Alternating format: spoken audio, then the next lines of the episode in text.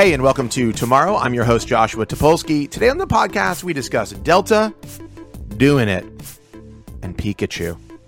I don't want to waste one minute. Let's get right into it.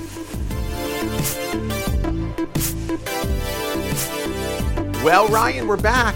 Are we? I don't know. And the funny thing is, we never really left when you think about it. Yeah, we were recording episodes and just not releasing them. When you think about it, if you believe it as a listener, Tony, that we weren't releasing podcasts for the past three ish months, you're actually wrong. Yeah, that's kind of on you. It's on you, and shame on you, actually, for suggesting that we haven't been releasing episode after episode, week after week throughout the summer months of the year.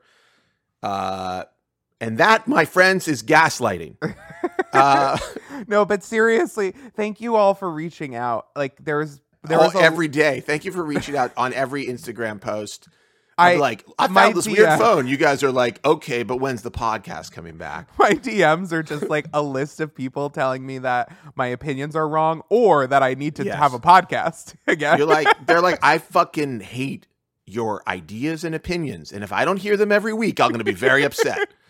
Uh, no, so listen, so uh, we should have. Now, here's the big mistake: is that we didn't really. I should. We should have released like a snippet episode just to be like, we're taking a break because it's the summer and there's a ton of stuff going on.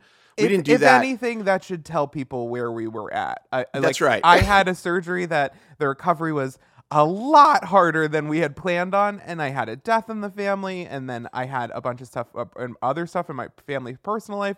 And it was when I say that we took a break out of necessity, it it should speak volumes that we Yes. didn't even release a clip explaining that. Yeah, and I, of course, I had nothing going on. Um, no, but I was. Uh, we were knee deep in in doing the Gawker relaunch. I was uh, working on that, like, uh, and it was very time constrained. We had to, you know, we had a we had a date in mind. We wanted to hit it, and there's just like a lot of crazy stuff going on. Uh, also, I have a family.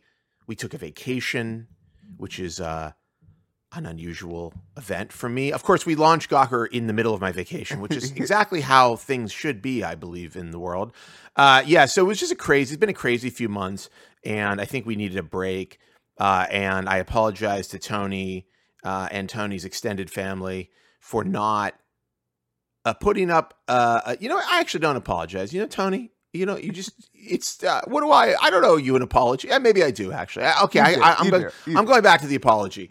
I was like, why should I apologize? And I was like, maybe I should apologize. And this is uh, basically that's what my brain is doing all day long. Um, anyhow, so we're so we're back. We are, I think, re-energized. I feel like a break was very good. I think, you know, we had some. I thought we had some very fun episodes, particularly some of the ones where we had guests on recently, which you know we'll do more of. But also, I think we were a little bit. I mean, Ryan and I have talked a lot over the years. I think we were like we needed a little bit of a break from the the conversation. it's like when people say to me, "You let John go on vacations by himself." It's like I encourage him. Something else to talk about would be great. like Oh I spend God. every No, hour like- of every day around this man. If he wants to go wander Yeah. around Seattle for a week, mazel. Wow. No, Laura's like I I really want you to leave the house. Like she's like I just you need to go.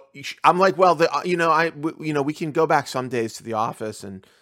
She's like, yeah, you need to like leave. Like, it's very definitely, it's definitely. I mean, listen, the, the the pandemic has changed the dynamic, right? I used to go in to the city most days of the week, so I'd go like four out of five days of the week. I, I usually I'd work from home on Fridays, and now, I mean, it's rare that I go in, and I I personally love it. Like, I don't I don't like commuting. It's a huge waste of time, in my opinion. And uh, I think I get a lot more done when I can just sit and focus because I have bad ADD, diagnosed attention deficit disorder. But, um, but it's also true that it's like, you know, we've been doing this pandemic dance for a long time now. We're like we're, we're going on two years. Pretty On our last episode, we were like, the vaccines are here. It's all fine. We're like, yeah, the vaccines are rolling out. I mean, I did go back and listen to the last episode, and I was making fun of Republicans who wouldn't take the vaccine. And you know what? An irony. They owned you, it seems. I mean, the libs have truly been owned by Republicans and anti-vaxxers, mm, basically ruining the recovery, the American recovery from the pandemic. Biological warfare against America by the right way. I mean, it's just like it's truly incredible. I don't want to dwell a lot on this because there's a lot of stuff to talk about, but I think it's worth commenting that at the start of when we when we at the start of the summer when we were like did, we did our last episode. I think it was released on April 26th or something. So we were going in well, so a little bit before the start of summer, but close. Um, you know, we were like, yeah, vaccines are rolling out. People are getting them. I was like, man, uh, you know, Clubhouse is going to die, which I think it has anyhow. But I mean, uh, the the app, the talking app. Um, but but you know, we there was a moment. Uh, Jake Kleinman, who uh, is one of the editors at Inverse, tweeted about this. He's like, "I'll never forget the one month I could go into a Dunkin' Donuts without my mask on," and it, it's true. There was like a moment where it was like, "Hey, wait a second, it's going to be back to normal," and uh, and then you know, people didn't get the vaccine who needed to get it, and now there's counties in Florida where uh, the largest majority of people being diagnosed with and being hospitalized for COVID are like children because the Delta variant is much more aggressive and nobody's vaccinated and kids can't be vaccinated. Kids like between, you know, five and 11 now or whatever the age range is. And so it's like, it, it, it's really crazy. I mean, Florida is like the death toll is off the charts. It's high, the highest it's ever been. The South is absolutely ablaze in terms of infection and deaths uh, and it's creeping up north, you know, and it's like it's not it's not a mystery. Five thousand New Yorkers a day get Delta. Yeah, it's not it's not a mystery. It's it's this is happening because people didn't get vaccinated. I mean, here's the here's the thing. My mom, my, my my brother moved to Florida, and he's moved back, and he's moving back again. It's this whole thing. My parents keep talking about how they want to move to Florida, and I'm like, guys, y- y- they used to treat their tap water with liquid oxygen, but now they need the liquid oxygen Yeah. to give to people because they don't have any other oxygen. So now they're treating their tap water with bleach and telling people to use as little of it as possible. That's that's the state of Florida. I mean, we have the we have like basically one of the few countries in the world where the vaccines were readily available for any citizen who basically any citizen of age who wanted it. And and other countries were looking at us, I'm sure, I'm sure they are looking at us in horror as like the, there's burns through their populations and they can't literally get the vaccine. And we're like, oh yeah, no, we're good. Actually, we don't. People are like, yeah, we're fine. Throw like, it out. we don't need your vaccine. We've got A miracle? We've got horse we've got horse tranquilizers or whatever I don't There's need like, a miracle. No stinking miracle Like- science. i think it's great i don't want to be a downer but you know shit's r- uh, real fucked up i mean you know it's it's there's a real it's it hasn't not gotten great better.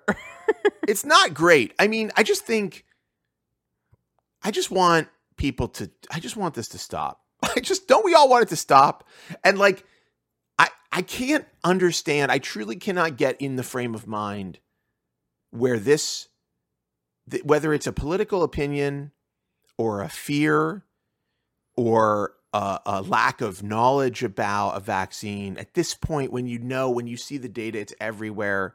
And when people around you are getting it and not getting sick and not dying and the people who aren't getting it are that you wouldn't just go you know what?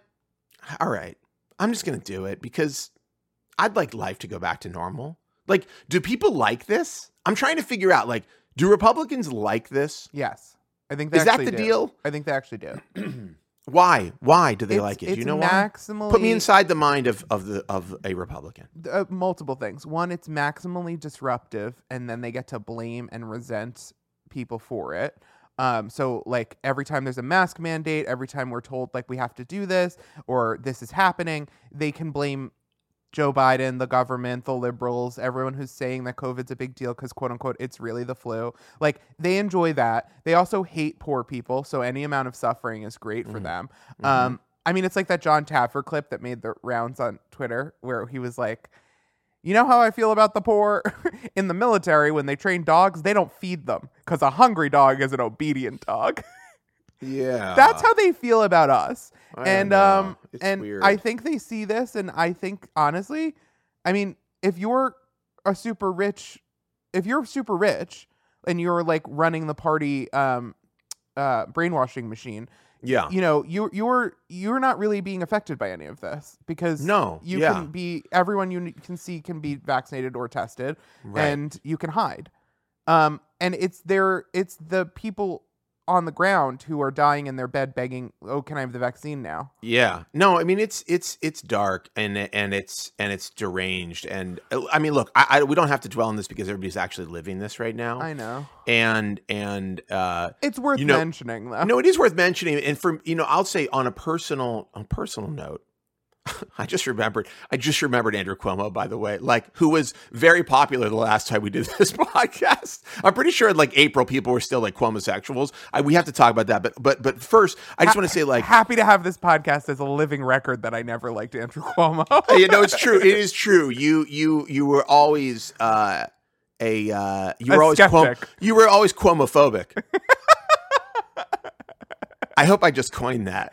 Uh, you you had a- you actually put out a lot of cuomophobia at the time, and I think you were right on. Um, the the but but personal opinion, uh, and on on a personal note, like I feel totally safe being vaccinated. Like I feel like even if I get sick, I'm not going to die. Like what his what is what is proven is that yes, people are getting there are some breakthrough infections. It is possible to get uh, coronavirus if you've been vaccinated, but the effects are are tremendously lessened, right? They're just way it just it doesn't it can't attack your body the way it does if you are not vaccinated.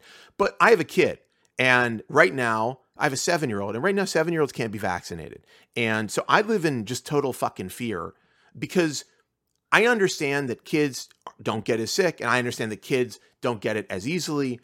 Even Delta, which is much more aggressive, it still typically is you know the majority of infections aren't even though in some places in florida that's not the case the majority of infections aren't children.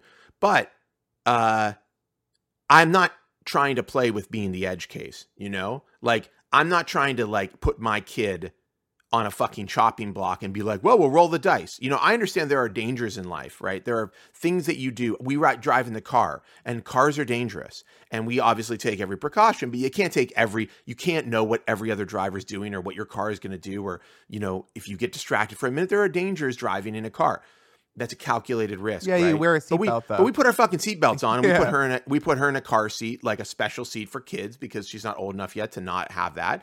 And and we drive carefully, you know. But but with this, it's like you could, you know, it's like I don't have the option to put the seatbelt on, right?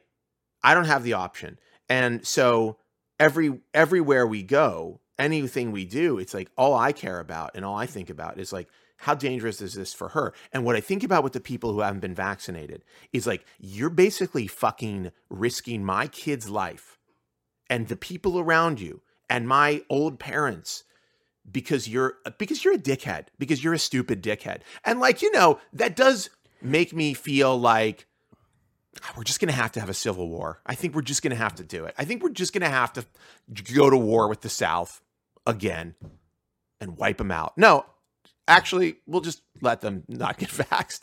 It's just like fucking upsetting, But you know? I- it's like, can you just like, can you guys just South- be? There's lots of people in the South who are like us. Oh, I know, I know, and they'll sneak up behind the people that we're fighting, and they'll fucking garrot them, and that'll be that. You know, it's going to be amazing. You know, it's going to be, uh, it's going to be great. No, like, I just want people to be sane and to think. I think, and we've talked about this before, but I think when you get right down to like, what is this? Like, what is this thing? It is. Do I care and think about and want to help protect people who aren't my direct concern? or do I only care about and only want to protect things that are like in my direct control and concern? And I think like, do I only care really about myself and what I can get? And I think like, and what I want to do. You know, it's like it is, it is this selfishness. It is such an incredible selfishness for people who are just like I don't want to get the vaccine because I don't want to, you know, be told what to do or I don't want to wear a mask because, you know, I'm an American and I have freedom. It's like what it really boils down to is you're a selfish fucker who doesn't care about other people and can't possibly think about or won't think about the welfare of the people around you or your community or the like what is the for the greater good. And so you roll through life just fucking it up for everybody else. And it's it's aggravating, you know, and I I think like I'm not aggravated for myself. I deal personally as an adult with stupid people all the time. We all do. Uh, but it feels like really offensive that like it puts like my kid at risk and other people's kids and it puts elderly people at risk and people who are immunocompromised and like you know people who need our help and we should be trying to protect it puts them at risk for no fucking reason except that these people are uh, selfish assholes um, self-centered and and aren't thinking about like what it means for the rest of us. And so, anyhow, I don't want to make, I don't want to turn this into a dark. I don't want to go dark on our episode, first episode back, but it's like we had. I know we had like a moment. We had a chance to actually turn this thing around, and like what we've done is like created this, um, this like this this like forever pandemic now. You know where. I, I don't know what it's going to take. I really don't. I mean, it's funny. On the last, I went back, like I said, I went back and listened. And the last podcast, I was making this joke about how Republicans think we're going to like send out like hunter killer drones that are shooting uh, vaccines at them. And I just say, like, I would endorse at this point, I would endorse a drone program to just shoot people up with vaccines. like, I just think if that's what it takes, declare martial law, get the hunter killers out. Uh, anyhow, all right, what else is going on? So that's our little there. We went a little dark, but there's a lot of other great stuff happening, like the new Galaxy Fold. Just kidding. I don't want to. I don't know. I don't think. I, I don't think I have anything to say about the Galaxy it Fold. It certainly folds. I will say that I almost pre-ordered it, and then I, I, you know, I actually have reached a new, I think, a new level of maturity recently. I so first off, I spent a lot of time and money during the pandemic buying things and like trying to do new things and like going deep on my hobbies. And actually, like I'm in a state of like absolute upheaval right now with several of uh, in several of my not hobbies, but one is a hobby, one is something else. Um, I'll get into that in a second. But but what I've lately, I've I've found myself doing something that I've really never been capable of doing before, which is uh, exercising self control. Uh, How's that going? It's interesting. You know, like I went to uh, you know this uh, there's this this uh, company that makes really interesting and sort of beautiful keyboards and accessories called Rama Rama Works. And uh, they released these new uh, keycaps. You know I love keyboards. And they released these new keycaps. I, I literally have the tab open right now and I have the keycaps in my cart. But I was going to buy them and then I was like I don't need these. I don't. I think I do. I want to buy them but I don't really need them. And I stopped myself and it was a very uh, new experience for me and I do feel in this late stage of the pandemic, um, I've gotten to a place where if the first part of it was like hunkering down and sort of like accumulating and comforting myself and worrying about like the immediate like you know what can i do right now or what you know to entertain myself or what can i do to entertain zelda or how do we like get through this now i'm sort of like I want to like clear away. I want to like simplify. I want to get away from the clutter of whatever that first part of this pandemic produced and and find something more uh focus more on things, you know? But so like I've gone I've embarked on this huge office cleaning project. You know, I've probably talked about this. My office is separate from our house and it is um the amount of things that I've accumulated over the years is is actually disturbing. I, I was going through a drawer in my desk and I found a, a, a, tax return, a folder full of my like tax stuff from 2003. And and included in the tax stuff were ticket stubs from movies that I saw in 2003, including but not limited to Love Actually, the uh, great Hugh Grant vehicle, which also I believe has like a absolutely canceled stocking in it. Mm. Uh, I can't remember the details, but at any rate, it's like kind of insane what I've saved. Like I have boxes of letters that I've. Do you ever do this? I'll have like a oh, bunch yeah. of like mail, and I'm like, ah, yeah, I'm gonna get to that. Let me put it in this box. And oh I'll no, put- I just save like when I get cards or letters, I save them all. So I have Oh, dude, and no. of this. Shit. No, no, I have those. I have like a statement from a credit card, like, you know, you made a payment. And it's like in a box with 20 other letters like that. And I was like, I'm going to get to these. 2009. Oh, yeah. No, I found they're like little, like, it's like I've left, it's like some kind of like, you know, it's like memento. It's like I've left myself clues about something. Some, some, it abso- yeah, some absolutely meaningless mystery. I'm like opening boxes. I'm like, oh, what is this? Why did I save this? It's like the Da Vinci Code. It's like an E-ZPass. It's like you your E-ZPass has been renewed. You know, E-ZPass is a thing you put in your car so you can like drive around New York and, and not have to pay tolls like by hand. Mm. And it's like, oh, an easy my E-ZPass letter from 2016 saying that I've renewed my E-ZPass uh, uh, subscription or whatever. It's like, what was I trying? What was I planning on doing? You have to wonder what was I thinking at the time. I think I was like, I got I got to get this away from my from this. I have to get this out of my visible universe. And if I do that, then I could like, you know, I could move on with life. You know, I'm easily distracted, so maybe it's a little bit of like trying to put stuff away. Anyhow, I've ripped apart my office, but then I've also, you know, I have a Range Rover, an old Range Rover, uh, a Range Rover Classic, 1995. I was like, this car is so noisy. Laura was like, we took it on vacation. Laura's like, I don't want to drive in the car. It's so loud because it's got like a V8 engine and it's like, I think it does. And it's very loud. It's like throaty. It sounds like a truck, you know? Mhm. It is basically an old truck, you know? And um, Laura's like, I don't, I can't, it's like, I'm getting a headache riding in the car. It's so noisy. I'm like, you know what? I'm going to soundproof this car.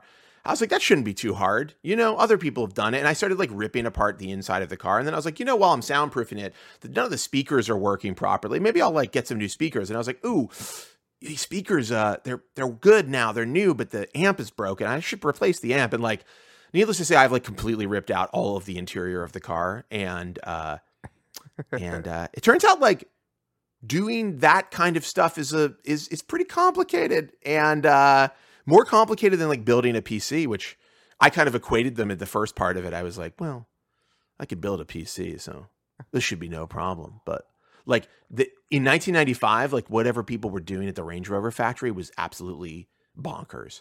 Like this, the clusters of things inside the car that you find, cables and and plugs. I mean, it was the pipes. 90s, man. We were going crazy. Yeah, it was the '90s. You know, people were like, they just had watched. Uh, I'm trying to think of like what came out in 1995. Like, it was like one of the Joel Schumacher Batmans. Like, you know, they just watched like Batman uh, Forever. forever. I, yeah, and like they're like, fuck, let's go put some wi- Shit weird wires in this Range Rover. Range Rover. Anyhow, so yeah, no, but I mean, listen, I, it's it's. Uh, I mean, I'm I'm like, I, I think I'm cracking up a little bit. I don't know about you, but I definitely have had moments where I'm like, oh, I think I'm going insane now. Like, I don't know how I how much longer I can deal with life the way it is, and I actually like I I'm not a big fan of people, and I love being at home. But I'm a little bit like, God damn, I just want to be able to go out to dinner like a normal person. And we had it. What's so rude? I didn't though. I had surgery and fucking was trapped in bed during the one reprieve from the pandemic. Oh my god, I know it's so bad. But you, but you're really hot now. So yeah, like, I'm so you know, it hot. should we should be clear. Ryan, Ryan had uh, what do you call it? A bunch of plastic surgery. Plastic surgery, which, you know, I'm I personally uh have thought about it, but I've I've decided I won't be getting. I probably won't be getting any plastic surgery because I I think like I should have to go through life with this face. Um, but I think that's my punishment. Um, but in a way, I'm like Jesus. Uh, within this is my cross to bear. I will say, doing it during the pandemic has been great because I had it's not. I I mean, I missed a month of fun stuff, but other Yeah. than that, it's not like I've missed anything. And now every time I see people, they're like, "You look incredible." Yeah, you do "Thank look good. You do look good. Um, what else is so? What else is going on? I mean, it's been a while. There's many things happening in the world right now. Can we you know? talk about the new Spider-Man movie, please? Oh yeah. Oh uh, oh oh. I want to talk about the new Spider-Man movie. I have a lot of thoughts about the new Spider-Man. First off, I think it wasn't that long ago that I had watched Spider-Man 2 like four times in a row. Very recently, like Laura was like, "You've watched this like four times in the week in the last week," and I was like, "Yeah," because it turns out this is. I mean, many people consider the second Sam Raimi Spider-Man, Spider-Man 2, starring Tobey Maguire, a lot of people consider that to be like the perfect superhero movie. And and I have to say upon repeated viewings uh, and it features Alfred Molina as as Dr. Octopus um, in like an amazing I mean everybody in the movie is just fucking on on fire. Everybody in Yeah. that film is like at the peak of their power. And, And, it's Sam am- amazing because superhero movies were not like popping at the time. Well, it was like it was like you know the first Spider-Man had been very successful. I think I think it I think the second one came out. Uh, you know, I should look, but I feel like it was like the year after Iron Man first came out. Let me see. Hold on, like Spider-Man Two. Just gonna Google.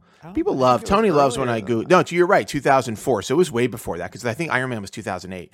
So it was like, yeah, it was definitely a kind of gray area for superhero movies. And the first Spider-Man had been a huge success. And uh, this film is like, it has, it has it all. I mean, it's got like uh, a Willem Dafoe like voice cameo. Actually, he's actually in it for like a part of it. It's got it's like it's like a Stefon sketch. If you were like Yeah, it's- it's got Alfred Molina who's got eight extra limbs. yeah, it's got it's got uh it's got uh James Franco like literally in his maybe his greatest role ever where just the entire movie is like Spider-Man, why did you do this to me? Spider-Man. like literally the whole movie James Franco is just like Spider-Man, you ruined my life. And then he's like, "Hey Peter, do you want to come over for dinner?" And then he's like, "I, I got to get Spider-Man." And like you know, it's like every scene is like every scene with James Franco is either he's either like fuming about how Spider-Man killed his father and he has to exact revenge, or he's inviting Peter Peter Parker out for like French fries and just not making the connection whatsoever. But uh anyhow, it's got everything. It's got love. It's got loss. It has Willem Dafoe. It's got uh, Alfred Molina with with eight arms. It has uh, uh, Tobey Maguire's penis in it. That was But- brave. it's brave. But like, um. So anyway, so so there's a new Spi- so they've made these new Spider-Man movies. So first off, there was the Tobey Maguire Spider-Mans, right? I mean, I don't need to tell Tony this, but I'm gonna do it anyway. You're the first three Spider-Man movies. The third one was my recollection is abysmal, but like maybe it's actually good now if I go back and check it out. The um, I know that Topher Grace is in it, and I loved anything Topher Grace is in. Um, and then you had the reboot with Andrew Garfield, uh, who you'll know well as Emma Stone's ex-boyfriend, and or maybe they're still dating. I don't know. Uh, Andrew Garfield, who's British, you know, And- big and red flag, just- red flag I right just there. Say a little slick for Peter Parker, right? Yeah, yeah, Like, he's a eh. little. He's a little. He, he seems like he's working the angles, and Yeah. that's not really a Peter Parker quality. No, like like Andrew Garfield's like a very he's like got a Jude Law-ish kind of like handsome British man quality. yes, And I think like you know Tobey Maguire. I'm not saying Tobey Maguire is like fugly or anything, but um, you know he's not like he's got Peter kind of a baby face. You know Tobey should Maguire. have a humbleness to him, and Yeah. and Andrew Garfield has a grandeur to him. And I don't want to knock it because I I would love to see Andrew Garfield play another superhero. Mm. I'll say that. I'd like to see him. Yes, I think Andrew Garfield make a good villain. I think. Oh, I'd like to see him in the role of a villain. Um, Untapped villain potential. he could be a great Joker. Actually, I think we need another Joker film. Maybe Andrew Garfield is the Joker. The British Joker, the British Joker.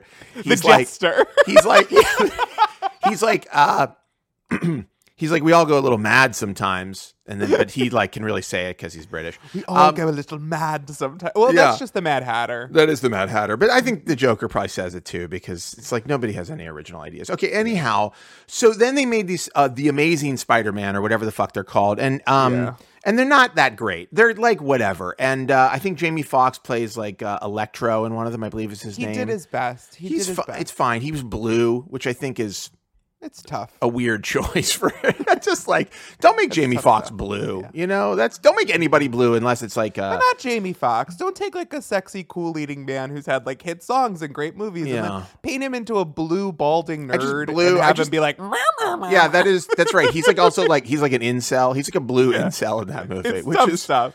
which he's like a large Smurf. You know, um, like an electric Smurf. Anyhow. Uh, okay, so anyway, so then those movies were like kind of bombs, I guess, and they're like, nope, we're done. Then, you know, obviously the MCU is happening in the background, and okay, I don't need to tell everybody this, but okay, so they rebooted it with Tom Holland, uh, uh, Zendaya's boyfriend, Twink extraordinaire. uh, and, and Tom Holland's good because even though he's British, which again I, I it's a red flag, but I think he does a very good job of. He's sort of like he's got a very Tobey Maguire kind of vibe, and I I'm sure people think he's hot or whatever, but he's still kind of a baby face. He has the right kind of like Yeah. he's a teen. I mean, Spider Man is a teen, right? Maybe he's a young. should seem like he's panicking half the time. Yeah, it's like it's like yeah, it's like uh you know, Spider-Man's like he's a guy, you know, premature ejaculation is like a Spider-Man kind of vibe. You know what I'm saying? Exactly. There's a lot of anxiety so that when he does perform, it's a real success for everyone involved. Right. And it's like and it's like and I should say there's literally like kind of nods to that in the first Tobey Maguire Spider-Man where he's like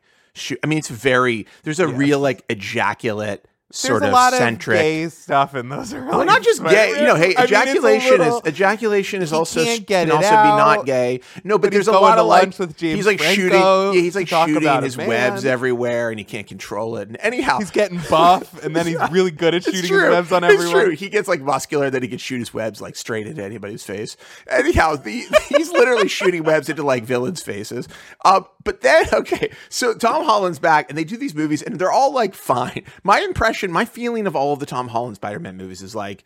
Yeah, okay, it's a Spider-Man film. Like the one with Jake Gyllenhaal was reasonably entertaining, though I wouldn't say like I can remember much of it. It's like, uh, it's like a Marvel movie. They're you know, fine. it's like a it's like it's like a Marvel movie. It's not exactly a Spider-Man movie, but it works and it's fine.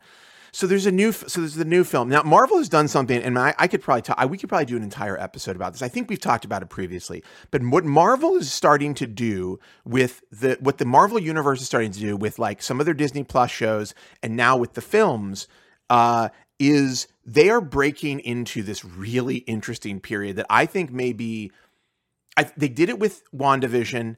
Uh, they're, they're, they kind of hinted at it a bit with Loki. Both Oh, shows there are was a lot of it in Loki at the end. well, yeah, I guess so. But but I'm talking more about the meta, not just the the multiverse, because the multiverse is a Marvel thing that they're doing right now, where there's this idea of like multiple versions of all of the things that you've seen. Very cool idea that we can like incorporate lots of stuff from the past and maybe from the future into this. But they're also doing this thing where they're kind of breaking the fourth wall and they're like acknowledging reality exists. Like WandaVision, we talked about this when WandaVision came out, did this amazing thing where it was like, this is it like reality exists in the Marvel universe, which is something that like kind of has never been uh really well addressed that like but also the reality of the Marvel universe kind of like as we experience it is somehow part of the Marvel universe as they experience it, which is a really interesting concept, which brings us to uh the new Spider-Man film which is called something like There's no way home. No Way Home or Home Again or I mean what the fuck is it Home called? Home on the It's range. Home on the it's like home home home home alone home fries and a biscuit. Spider-Man Spider-Man What's it called? It's called ET phone home. No Way Home. No, No Way Home is the other one. No, No Way Home is this one. But they had one Yes. that they have Homecoming, Far From Home, and No Way Home. I, in my opinion, these titles are too similar. I First just off, don't understand. Wait, what is the? I get that they keep doing this home thing, but what is know. the? What does that have to do with Spider Man? Nothing. It's just like their motif. They're like, well, we called the first one uh, uh, Far From Home or No Homecoming or whatever. The point It is, Homecoming because Spider Man was back in Marvel. Right, Homecoming, then Far From Home, and now No Way Home or whatever. Okay, and so we the trailer has been the first trailer has been released, and and uh, it's like Spider Man has been exposed by Mysterio, which happened in the last movie, which I have to tell you I did not remember at all. Peter Parker is now like it's public that he's Spider Man, and uh, he's like, oh, his life is destroyed because everybody, you know, of course. I love this thing like with Spider Man. I get it, like it's like Spider Man's, you know, if he ever gets, if Peter Parker's ever exposed or whatever, it's immediately like people are like, oh, I fucking hate your guts, dude. You suck. Yeah, he's got Like- some bad PR. Yeah, like like every time Spider Man is in the in the spotlight, it's because I mean I guess we can blame the media. I guess we can blame uh J. Jonah Jameson. yeah J. Jonah Jameson uh, who has is reprising his role once again, which he Tucker played. Carlson. Yeah, the role the role he played in the other Spider-Man movies, or at least in Yeah. the Amazing Spider-Man, which is the Andrew Garfield one. Which brings me to the point of this whole spiel about the fucking history of Spider-Man. They're doing this thing in this film. It's been rumored for a long time, and now it's definitely confirmed in this trailer that they are bringing in in this multiverse. They're bringing in the previous Spider-Man films, and they're like intermingling them with this current era Spider-Man. Meaning, at the end of the trailer, spoiler alert if you haven't watched the fucking three minute trailer or two and a half minute trailer, at the end of the trailer we see Alfred Molina as Doctor Octopus, and he's like, "Hello, Peter," and he literally sounds exactly it's exactly Yeah. what he says, and uh, we're like, "Oh fuck!" But also, there's a they they hint at.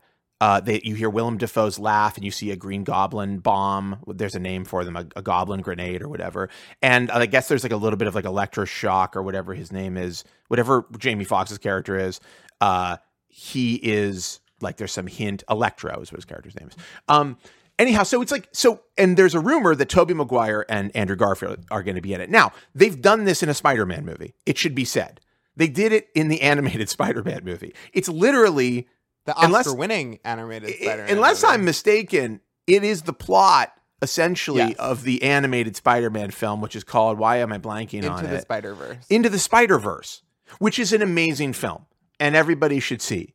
And it's, but it's I mean, not a low-profile film. This is a film they made no, two it's a- years ago that won an Oscar. it's got like a Post Malone song that was written for the movie that was like Yeah. a number one hit for like 16 weeks. It's like popular film. like a- it was like a hit- in live action. It's like a hit number one whatever film. But like what was interesting about it and good and like very funny and and poignant and just weird was they intermingled all of these like versions. They had like Spider Ham, which is a version of Spider Man from the comics from like the 80s or whatever, where it's like he's like a pig. And you know, it's just like it's a really interesting idea, but doing it in the live action films and doing it with where they're actually referencing the Sam Raimi films and the uh, and the Andrew Garfield ones. I can't remember who the director was, but at any rate, um, Andrew Webb. Andrew Webb, right? He's like, I have to direct a Spider-Man film because my last name is Webb, and as People you keep know, teasing me for it, and I'll prove I them think he's wrong. I think he's also British, and as you know, God damn it! Spider-Man shoots webs. Eh, He might not be. the great British hero Spider-Man. Yeah, Sp- Spider chap, Spider lad. Spider, Spider Lad. Anyhow, I'm sure there's a spider lad in the fucking multiverse. At any rate, so I think it's a really cool idea. Like I like the idea of it. And I think it's it's fascinating that they're like mining our actual history of these with these movies to be like, "Oh yeah, no, that's all we're including that." And what's interesting is uh uh that they are it is this acknowledgement of the reality that we live in inside of basically in the in the reality of the characters of these films and they did th- and this is i find this to be a fascinating uh turn for this whole it's it's it's okay there's one thing where it goes like way deep into comic like shit with the multiverse right the multiverse is like what if and they also have a show called what if which kind of plays with the multiverse concept but it's like what if these there were versions, multiple versions, multiple timelines, multiple ways that all of these things could have played out. It's a really great, it's a con, con, conceptually really great for comics. And in fact, I think like the multiverse concept is sort of built around, I can't remember if this is actually why they did it originally, but there are all these moments, both in the DC universe and in the Marvel universe, where they try to reconcile all of these like eras of characters that they have. Because the one thing about comics, comic characters that is true is that every generation kind of puts their own spin on these characters and like so you end up with lots of sort of like batman has like 25 different backstories. Like there are a bunch of variations of backstories of batman. And so they kind of try to re- in the comics they try to reconcile these things. And one of the ways they they've done it is this concept of the multiverse. And i'm pretty sure that marvel's the intention. I want to say and i want to say it starts with secret wars um, which is a a series that I a comic series that I uh, and I could be wrong by the way.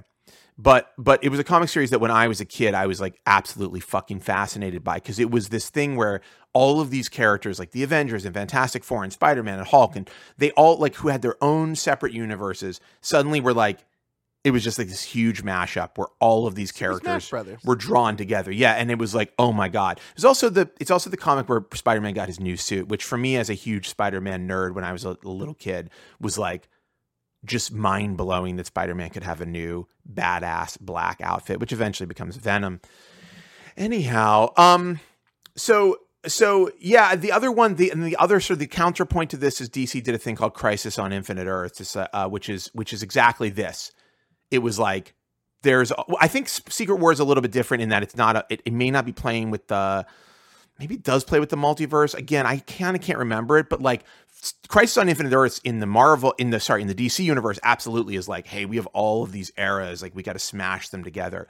Anyhow, the point is there's that aspect of it which is very comic booky and fun, and it allows for a lot of weird things to happen. But then what is interesting this is this layer of reality that they're adding to it, and like it's sort of like I was we were we were at drinks the other day, and I was talking to Tom Caswell, who who runs a, a social media for uh, for input, and he was like telling me about how he thought Blade Runner 2049 was a superior film to Blade Runner, which of course is uh, a diabolical and absurd That's notion. thing to say. It's a very silly thing to say, and Tom should be ashamed of himself. But you know, the one thing that I I said, you know, look, I enjoyed. We were talking about. It, I was like, I enjoyed Blade Runner 2049. I actually thought it was a pretty good movie. But what really bothered me about it was that it it changed what happened in Blade Runner. Basically, it like Yeah. it like retconned shit in Blade Runner. It was like, oh no, actually, this is what was happening. was like, You're like, hey, you know that movie that was literally about ambiguity? We're gonna Mm. get rid of that. Here's the answer. right and not only not only are we going to get rid of it but we're going to get rid of it in a way that is like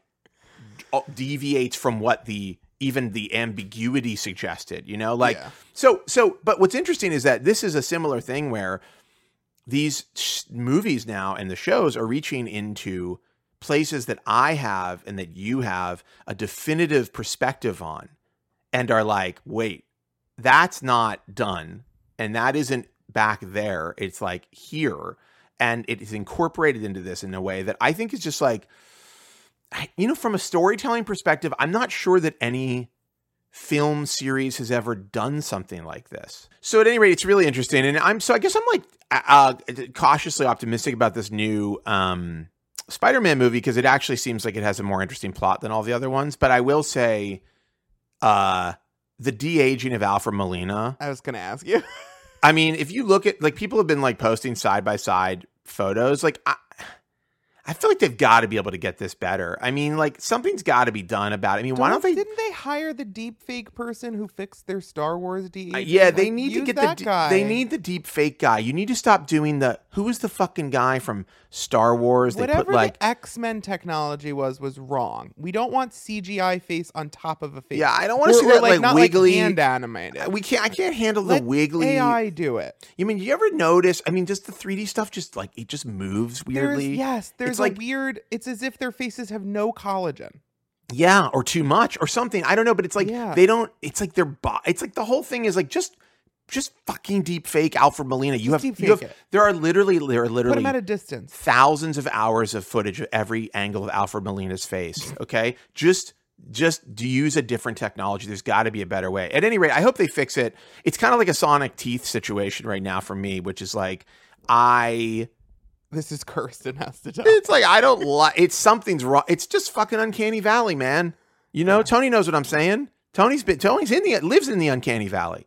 Uh, but at any rate, so okay, so that's my spiel about the, the Spider-Man and and uh, you know and and I hope we see and I hope we do get to see Tom Holland's penis in this film because I think if they really want to if they really want to honor the legacy of the original Tobey Maguire Spider-Mans, they'll they'll you know they'll show a lot more. They'll shoot his webs all over everyone's face. Yeah, sh- he needs to sh- accidentally shoot web all over people's faces, and then and then drop and then accidentally drop his pants and expose his entire uh, penis. Uh, that's. I'm just saying. I'm just saying if they want to honor, if they want to honor bo- both the Tobey Maguire films and the comic books, they'll just show a lot We more of self-cessed from need- Spider-Man. yeah, exactly. All right, can we talk about? I want to talk about one- uh, something else, which is not. I mean, I could definitely talk about this for like a Wait, full what hour. do you want to talk about? I want to talk about my. I haven't had a drink in like a week. Oh, okay. What would you think I would talk about? I thought you were going to talk about video games, but let's talk about that. No, I'm not talking about any video games. I want to talk How about. you so, feeling? uh, well, let me tell you. Here's an interesting thing. Well, first off, the first few nights I wasn't drinking. It might be over a week now. I mean, it might be more. It might be like a week and a half or something. The first few nights I wasn't drinking, I was having like very, very, very vivid and upsetting dreams. Which somebody was like, "Oh, that's withdrawal," and I'm like, mm, "That seems bad if that's what's happening." like, maybe I- also, you might just be used to sleeping with I, yeah, I think. I, yeah, I think either I'm getting like super duper knocked out from the alcohol, or I'm like sleeping lighter, therefore having fewer, you know, dreams or whatever uh, when I'm drinking. But anyhow, so so the first few nights I was like, wow, these I like need to start drinking again because these dreams are extremely upsetting and vivid, and I don't like they them. Uh, that is how they get you. But then, but then that kind of stopped, and uh, so one thing that's happened is that there is a there is a company that makes a non-alcoholic beer. It's called the Athletic Brewing Company, and now I'm not a beer drinker, but Laura started drinking these, and I had a sip of one, and I'm like, yeah, that tastes like exactly like an IPA. They make like IPAs and like fancy brews. It's like a microbrewery or whatever. I'm like, yeah, that does taste exactly like a beer, you know? Uh, and so I've started drinking these NA beers at night. And like I wait, you know, till the day's over. I usually wait till Zelda's in bed and I crack one open. And I have to tell you, it is it is like it is a bizarre experience. And I and I, if you're if anybody is listening to this and is like, I want to stop drinking, how do I do it? How what's a good way to do it? I would I would I truly cannot endorse these beers enough. And I'm not, you know, look, I'm not on the on the on the fucking payroll. I it, is like drinking a beer. It tastes like a beer. There's a trace amount, it's like 0.5 percent alcohol. I think all NA beers have some small amount. It's not like if you're like a I'm abstaining from I won't even, you know, use rubbing alcohol on a wound because I can't be anywhere near alcohol. Yeah, This I mean, is it's not what you're getting from mouthwash. yeah, exactly, exactly. And but but I will say, it the the the uh, it's bizarre. Like there there have been times that I'm drinking it and I'm like, ooh, I should slow down. I don't want to like have a hangover tomorrow. And it's like, oh wait, like I'm not getting shit faced from this, and I'm not going to have a hangover, and I can drink as many of these as I want. I think it's like you'd have to drink like 24 of them to get as much as in a is like in one beer. You know, which is obviously you're not going to do, and even if you did, it's one beer. Uh, but it's like it, you know, I'll drink like three or four of them. Um, they're also like pretty low calorie. They're like 70 calories. Um, and so so it's been like kind of an interesting experience and I, I it's been a while since i've had like an extended period where i wasn't i mean i think the pandemic has obviously made us all like absolute lushes if we if we like to drink i think it's just I'm gotten like Pac-Man with edibles. yeah, no, I mean everything is just like, oh fuck, what am I going to do? It's eight thirty now, and I have like several hours before I'm going to go to sleep. I have to find some way to pass the time, and I've run out of, you know, I Better there's- have four edibles. Yeah, it's like the crown- bottle of whiskey. I know I've watched all of Bosch now, and so I guess I'm gonna, you know, drink.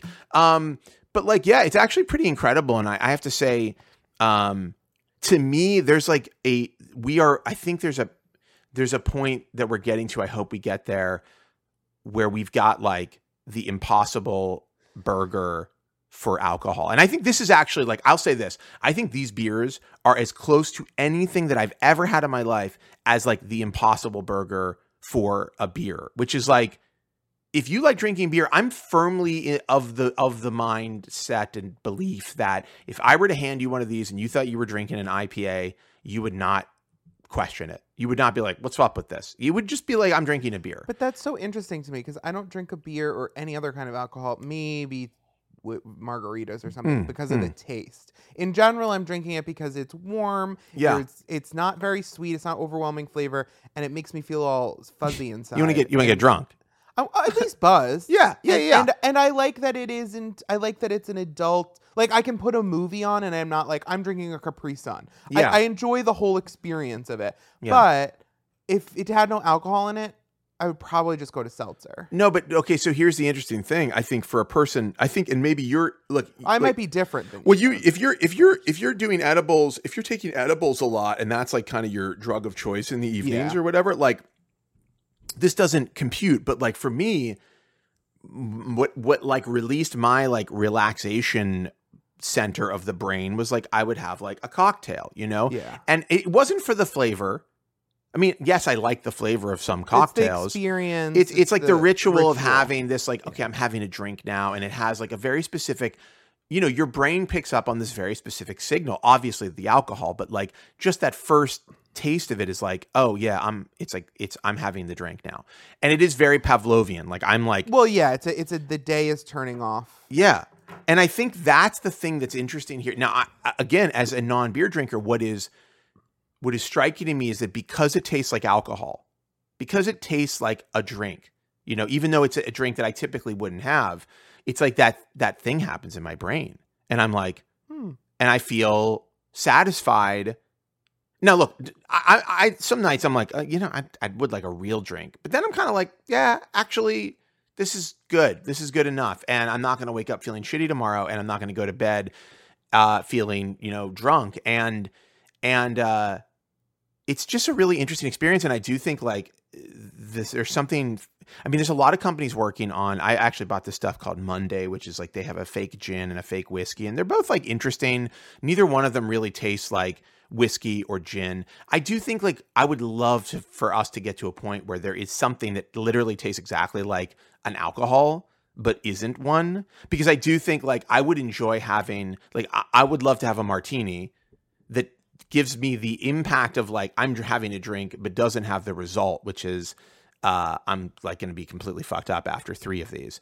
And I think like that's what the beer is doing. And it just for me, now who knows? A week from now, I may be like, yeah, I'm back on the sauce and I'm going completely ballistic. But it is a fascinating development like I, in alcohol. I, recently, I've come to the conclusion that I just don't like. I like a couple of drinks, but I hate the after part, mm. even before the hangover hits. Just when you've stopped drinking and you're like, I haven't had a drink for an hour. That feeling of just like, ugh, it feels like sand being scraped through my brain. And I, I hate being hungover. I hate the indigestion. And yeah. I'm starting to get to the conclusion of like, maybe I only drink at like holidays. And yeah. like, that's a probably a good place for me to be. Um, and I think it's partially because I've had edibles to be like, I, listen, I'm not going to be out here raw dog in reality. So wow. if, yeah. if I have no. something to lean on that's not going to have as many negative effects, it's it's a nice. I don't really feel like I need or want to drink anymore as much. But you know what I want to try is those euphorics. They have those like drinks that are not alcohol. It's like nootropics, and they're supposed to like make you more conversational and relaxed. People love them. Right. No, I mean, uh, I, yeah, it's not for everybody. I mean, your your your your description of drinking is like sort of my, how I feel about um, weed. Like, really? Well, I mean, I'm like, yeah, I'm like, the occasional edible is good, but when I wake up the next day from having an edible, I feel like a brand new sticker. Yeah, I I don't. I mean, the wake up part is not an issue for me. It's more like I mean, edibles are different. They're a bit different, and I think it's a that I'm more into. But like for me, it's like okay, I'm gonna. This is like I'm gonna you know eat some weed, and I'm not gonna like do other stuff. It's like a thing, you know. Um, mm. but like you know, it's like okay, I'm doing this now, and it's going to be an. Well, evening. that's my rule. I don't. I don't have edibles before like eight, eight thirty. Right. That's the point at which I'm watching TV, having dinner, and falling asleep. Yeah. See, I feel like for me, it's like I couldn't do it as a nightly thing. But but smoking weed hi- historically for me is like just doesn't agree with me. Just whatever's hmm. going on with my brain chemistry, where people are like, oh, I feel so relaxed, or I feel creative, or I feel like sleepy, or I feel whatever it is. I'm like, nah, I just don't feel, I feel like it's one of the rare times that I don't have really full control of what my brain is doing. And, and I, and I've done all kinds of drugs. I mean, I've done it all. Okay. Uh, I've taken everything. Well, not everything, but a lot. And and on almost every drug, including but not limited to things like acid and mushrooms, I can like kind of like go, all right, like there's the drug experience and there's my like actual brain. And those things like I can like judge the distance between them. Obviously, I haven't You're done a PCP guy. I haven't done that in a while. Yeah, PCP is like you know, if I go a night without PCP, I'm like, mm, something's wrong.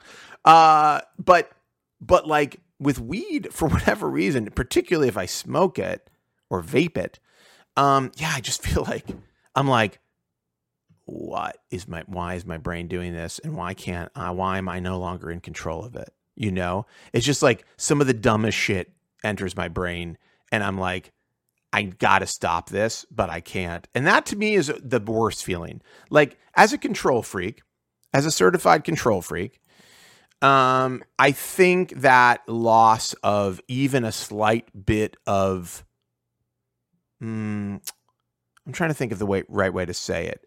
Not control exactly, but like, you See, know, if I lose control from weed, my first thought is, oh, who cares? yeah, you're like, I love this. You're like, I'm in. You go into it. I understand I that. generally like having control. Like I have weird bo- issues about control and my body and yeah, plastic surgery, and it's you know, I they're real and I definitely have have those issues, but weed for some reason turns them off and I'm free to feel like I felt like when I was a little kid, which was that I'm just like sort of absorbing the world and excited to drink it in. Yeah. And that is not a feeling I generally have. In general, I feel day to day very resentful of reality. Yeah. Uh, and I'm more like, I wish my imagination was real. But when I have weed, they kind of mix a little. Mm. And I feel like I'm reacting to a world that I don't hate. And I don't.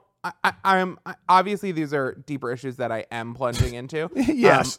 but it feels like a good to have a release valve at the end of the day of like while I'm figuring my shit out, I get an hour or two where I watch Real Housewives and giggle and John makes dinner and it's fun. And sometimes I stay up and play a game for an hour. And then that's great for me. Why I can't do alcohol anymore is it's just like it's a production. It and it ends 24 Yeah. hours after you started because your body feels like shit, your brain Mm. feels like shit. When you're drinking, you realize that you're not making sense and you're like, I don't know, I just don't I'm coming to discover that I don't love it. And Yeah. That given Yeah. any other option, I don't really love drinking. Plus, I've lost a lot of weight recently. Yeah, yeah, yeah. Well, that's the I other put thing. my oh, alcohol right by a giant mirror because every time I go to have any drink at all, ever, I'm like, oh, I have to remind myself, oh, this is the this is going to undo all the progress you've Oh, made, dude, like all the clothes no. you fit in. I mean, I I have been aggressively dieting. I don't know if we've if we've talked. I mean, it's been a while. So like, I was like doing keto basically,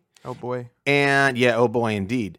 Um, and uh, which is you know a maybe a scam, but definitely works in the sense that it forces you to just dramatically limit how much you're eating. Like Yes. whether or not like the keto part is real, what is real is like if you start tracking everything that you eat, and you're like, I can only have this many carbs, like you are going to eat fewer calories. it's why Atkins worked at the beginning before they came up with all those processed Atkins replacement foods. Yeah, yeah. was like you literally had to do work to eat. Yeah, no, it's it's like, and I I'm firmly of the belief that any situation where you are like monitoring what your actual food intake is is a situation where if you want to lose weight, you probably will because you just start to like go, oh well, I'm done now, and I'm either gonna be starving or give in to my you know starvation. But at any rate, at any rate. I wanted to lose a couple pandemic pounds, so I was doing keto. But then, and it kind of like plateaued. I lost some weight, and then I was like, okay, well, it's kind of here, and I got bored with it, so I'm like, oh, I'm gonna eat like regular food again because this is annoying.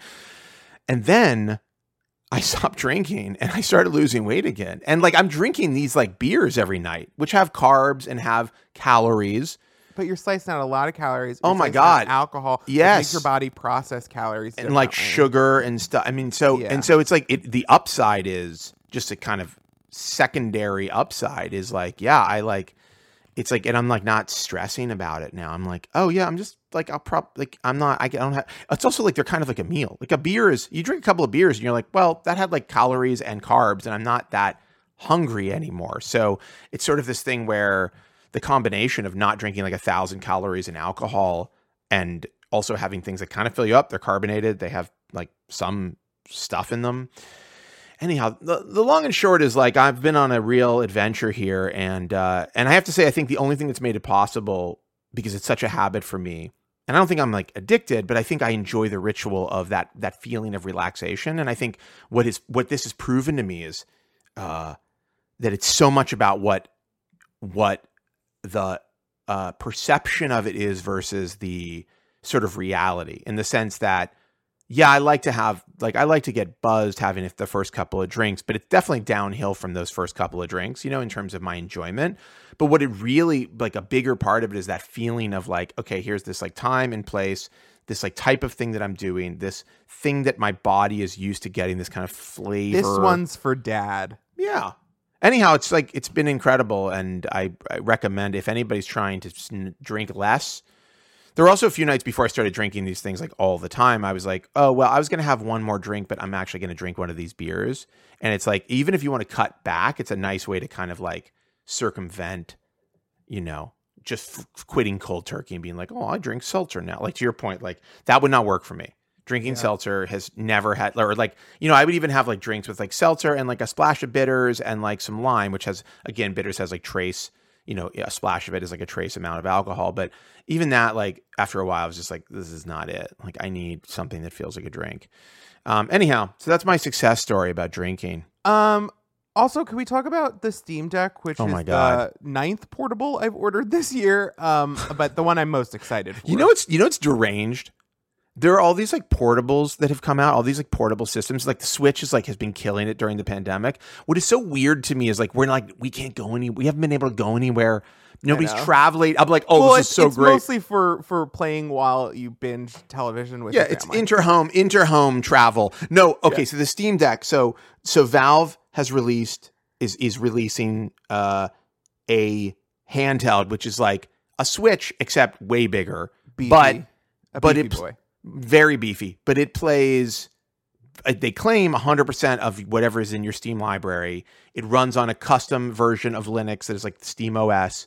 It has all of these like custom, fine tuned like interpreters to take like Windows code and turn it into Linux code that makes it executable on this thing.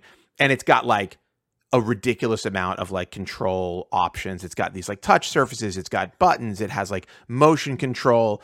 Um, Got the game control. it's got the game control and it's like and i have to say i'm so fucking excited about it I'm so I mean excited. i mean there's probably not a single actual like gaming development in the past five years except maybe like for the development of like the new nvidia and and the the you know the uh ray tracing tech and stuff like Ray that which tracing tricked me into being Yeah. excited for a little while, but this I think I'm genuinely excited for. And I I haven't been excited about a console since like the Xbox 360. They've all been like, okay, cool, but this Yeah. I'm like, oh, I I really cannot Yeah. wait to own this. No, and it's like I will say the to me there have been many times in my life, especially since having like a pretty kick-ass gaming PC that I use on a regular basis, where I'm like, I really wish I could play.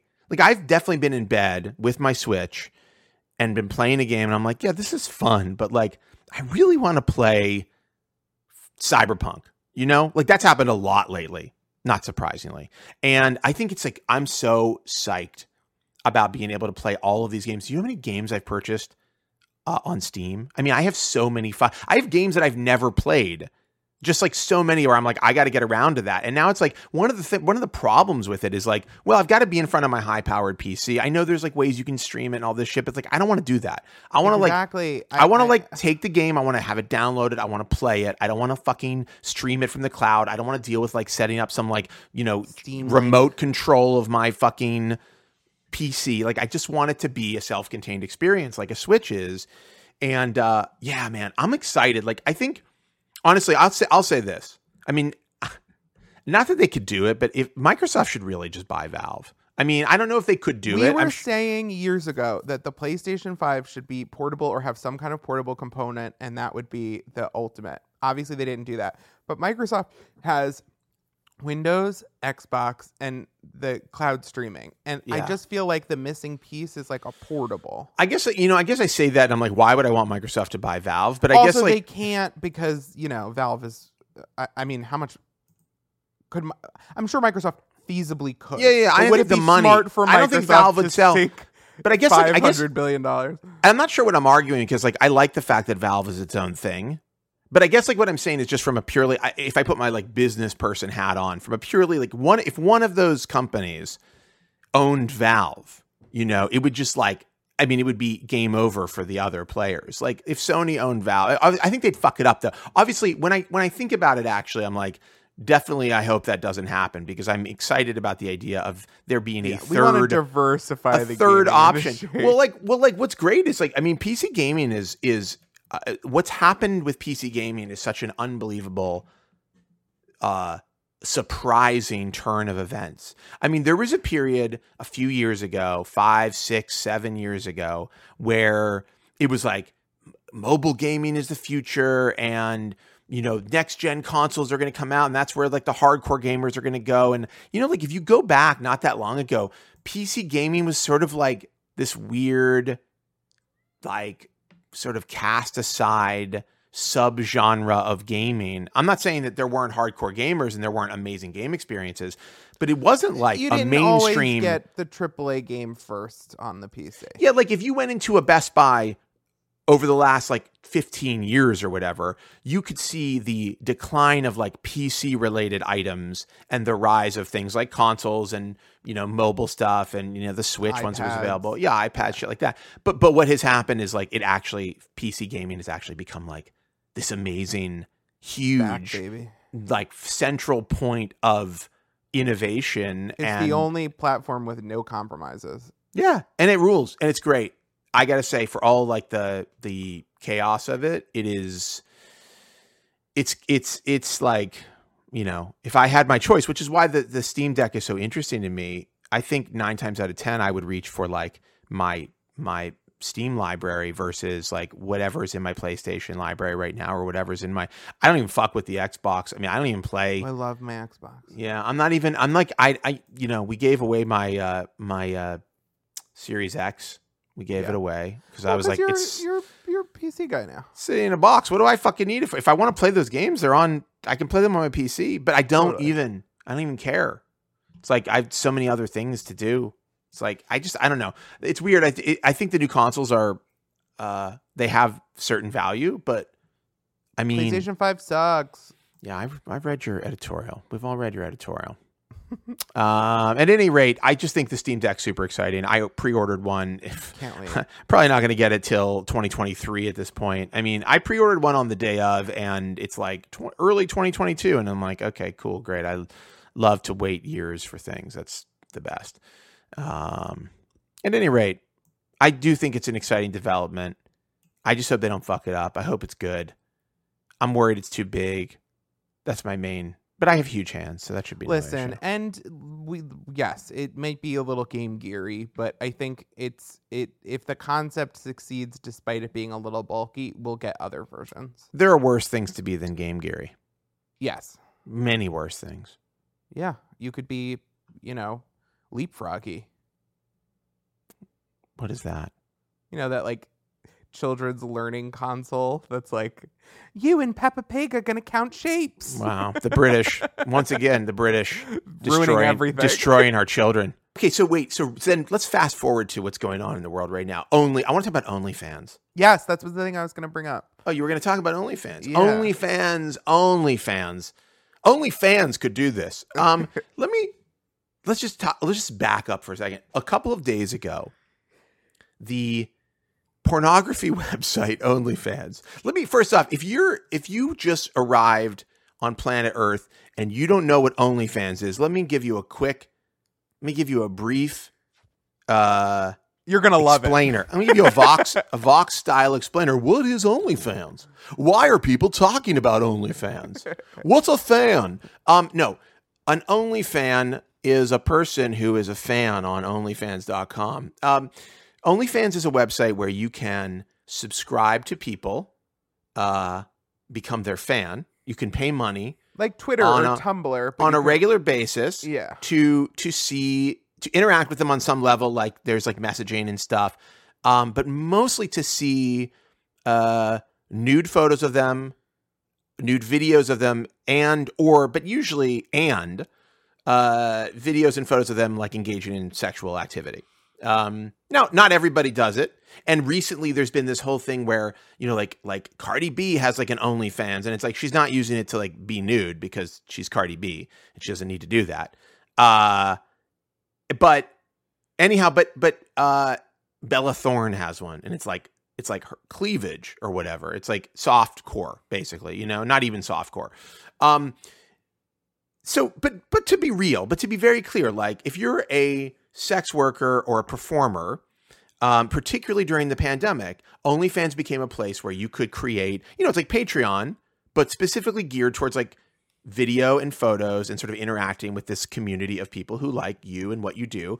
And it's like you know sex stuff right? Which everybody likes and is interested in which is very common and, normal. There was a lot of destigmatizing happening because, like, a lot of the creators that people like, Twitch streamers, YouTubers, drag race girls, uh, former influencer types, would turn to OnlyFans because they didn't have shame about their sexuality and they were like, I Yeah. can make a bunch of money.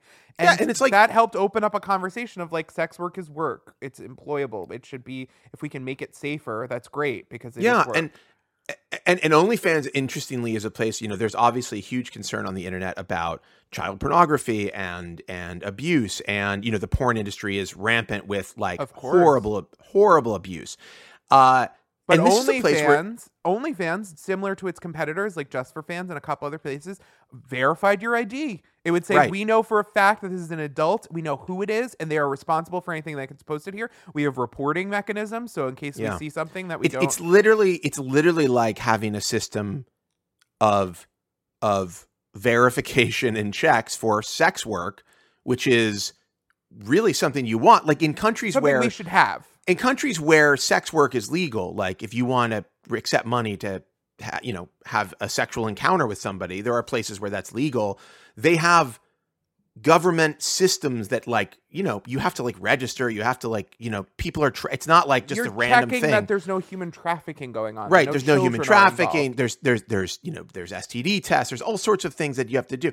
Anyhow, the point is like it's as close as anything that we have in America to being able to verify that hey, I'm watching a person, I'm interested in them, and they're not fucking twelve. You know, like they're an adult and they can do this, and they're making a choice, and it's them making the choice, not some other person. They're not being trafficked or whatever. And they're not making this choice in the seediest, most unsafe corners of the world. They're at their home and they're making it in a part of the internet that they can have users they don't want blocked. They can Right. cut anything off at any point. They can delete their own posts. They're perfectly I mean, not everybody, it's not a perfect system. Nothing's like magic, but they're Yeah. they're perfectly they're perfectly able to control the environment if that's the option that they want to take. And you can have sex with someone like your partner or whoever, and you can monetize it if that's something you're interested in. And Yeah. if anything, this is the most ideal version of sex work imaginable for is- the people yeah. who hate sex work. It- and it's and it's also like yes i mean i you know personally i think like you should be able to do what you want to do with your body full stop uh if you're an adult you know Mhm. and uh whether that means you know having sex with people and getting paid for it or doing an OnlyFans thing and making money on it like whatever i mean as long as you're safe and they're safe and there's some like structure around that it's like it's I, who cares the th- point is what, what's interesting about like OnlyFans and what is true about the internet and humanity is that we are all very interested in sex people are fucking horny all the time They're gonna do it people, either way. people love having sex. People like looking at people having sex. People are very interested in other naked people and the things that they do with their bodies. Like this is like it literally is uh the basis for all life on earth and everybody's interested in it unless they're You know, you could weird. be asexual. Okay, fine. You could be asexual, but I'm just saying like it's a that's a rounding error percentage of the overall population. Yes, like yes. most people are interested in and like there's a reason why I don't know where Pornhub ranks in in the most search sites, but it's pretty goddamn high, you know. Anyhow, OnlyFans has this business they've built. They've built this business. They've made it huge on the work of sex workers, of people who do both like, you know, quote unquote tasteful nudes and people who do a lot of people who do explicit uh sexual content, you know? And and I don't know the percentage, but I would guess that most of the money is going to creators on OnlyFans who are doing uh more explicit sexual content. I'm sure I'm sure if you did the if you ran the numbers, it's not just like I posted a tasteful nude, you know, top only or whatever, or my butt, and like those people are getting the maximum amount of dollars. At any rate, um, OnlyFans the other day was like, we're uh, banning explicit sexual content. First, they put out a statement and they were like, they put out a statement to the press in a very confusing way that was like, we're going to ban explicit sexual content, but we'll still allow nude photos. The And it was Steam sorta like- store to ban video games We'll still allow visual novels.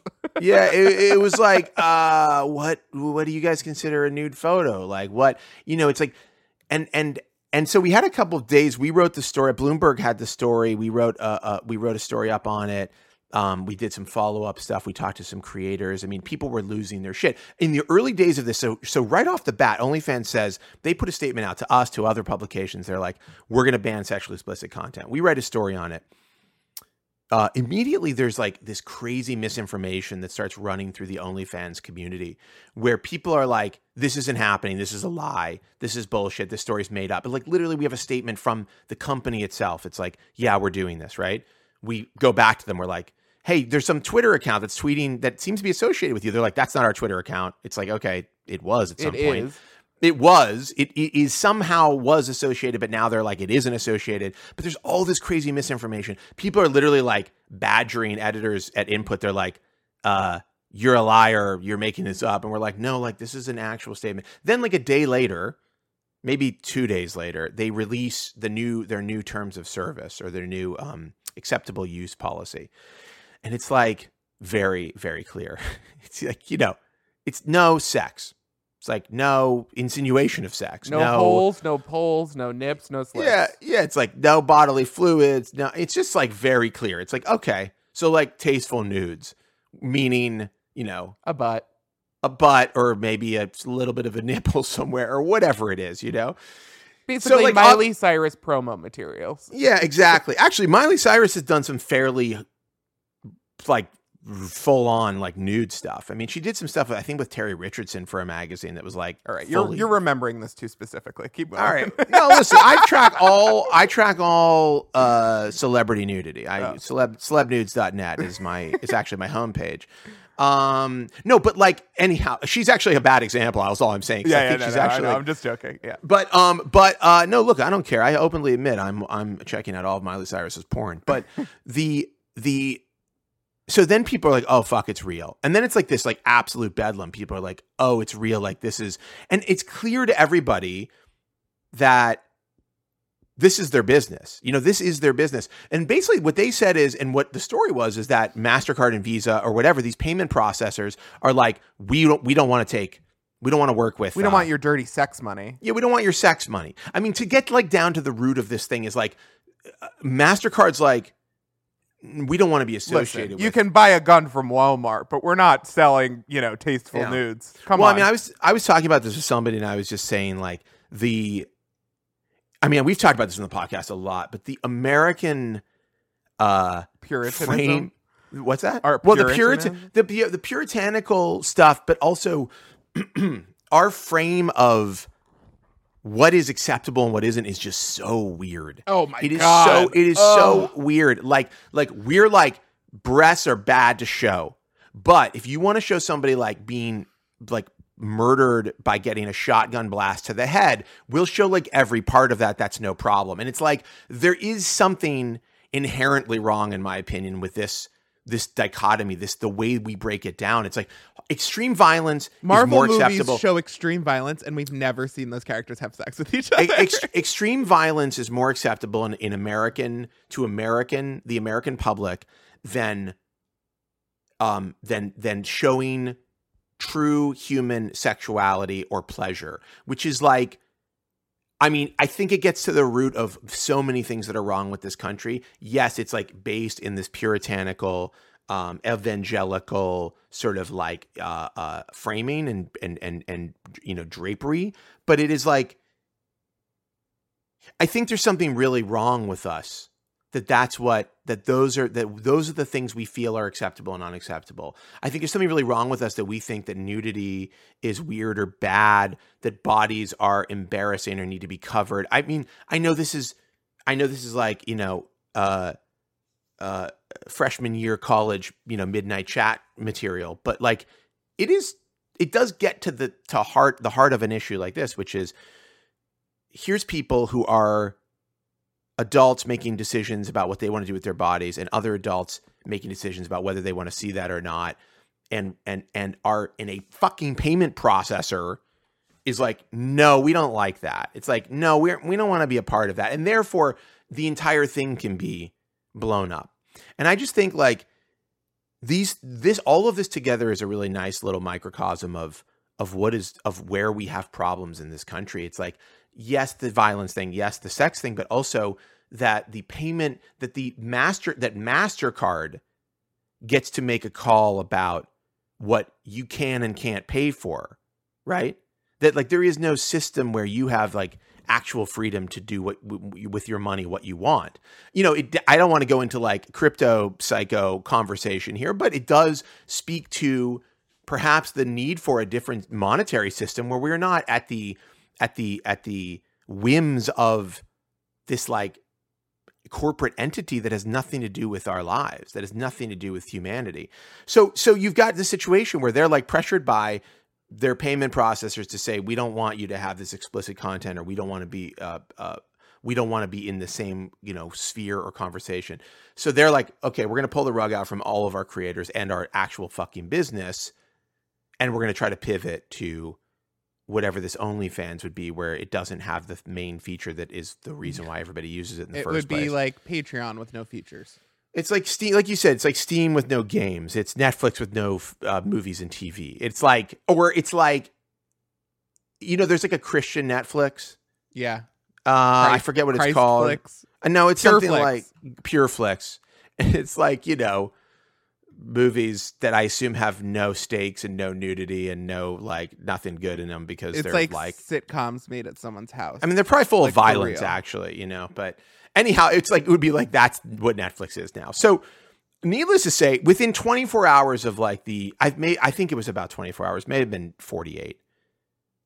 OnlyFans reverse reverses course, right? They're like, actually, we figured this out. We're going to continue to allow uh, hardcore well, por- they said pornog- pornography. they they said it in such a weird way too. They were like, "We're putting a pause on that decision." Yeah, they're like, hold on, I want to find the exact statement. Uh, hold on. Oh, I guess I could just go to input That's and check it out. It's a great website, inputmag.com. Um, anyhow, hold on, let me find uh, let me find our stories. Yeah, they were like, here's what they said. They said, "Thank you uh, to everyone for making your voices heard." Yeah, like I'm sure you guys were really psyched on on the way everybody was making their voices heard. We have secured assurances necessary to support our diverse creator community and have suspended the planned October 1 policy change. OnlyFans stands for inclusion. We will continue to provide a home for all creators. It's very vague, I will say.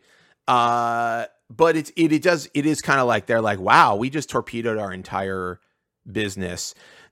And for you know, maybe it took this this outrage, maybe it took this huge public backlash to convince their payment processors or whoever it is they had to convince that they needed to stick with you know what they had been doing. But um it it is also like what a what a bad what bad form in terms of communication with like both the press and your audiences about how you will do this. I mean, if it had been if truly they truly wanted to retain the explicit sexual content on OnlyFans, you would have thought maybe they would release a slightly different statement.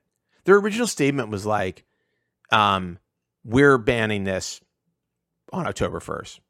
Like just very vague and very straightforward. They weren't like, we're we've encountered an issue, we're working through it, we don't want to do this, but if all else fails, like there were ways to message this where this didn't have to happen, where it didn't have to be like this absolute freak out.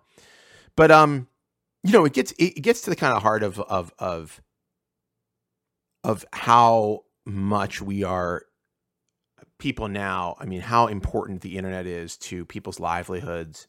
I know that sounds like a little bit basic. I wrote this thing at the beginning of the of the pandemic. This this essay called "Thank God for the Internet," and it was like it was after a couple of weeks or months of of like you know Zelda doing Zoom school and us doing like Zoom meetings and all this stuff, and it was like just me reflecting on the idea that um you know what the fuck would be happening to us right now if we didn't have the internet and how would we stay sane. I mean uh you know this is a different this is just a different kind of pandemic than people imagined. I think we've lived for a long time imagining zombies or some kind of disease that you know kills you within 15 minutes or whatever the you know whatever the the versions of it we've seen in film and television. What we what nobody planned for was okay you can actually be safe and protected from this. It's just you have to never leave your house.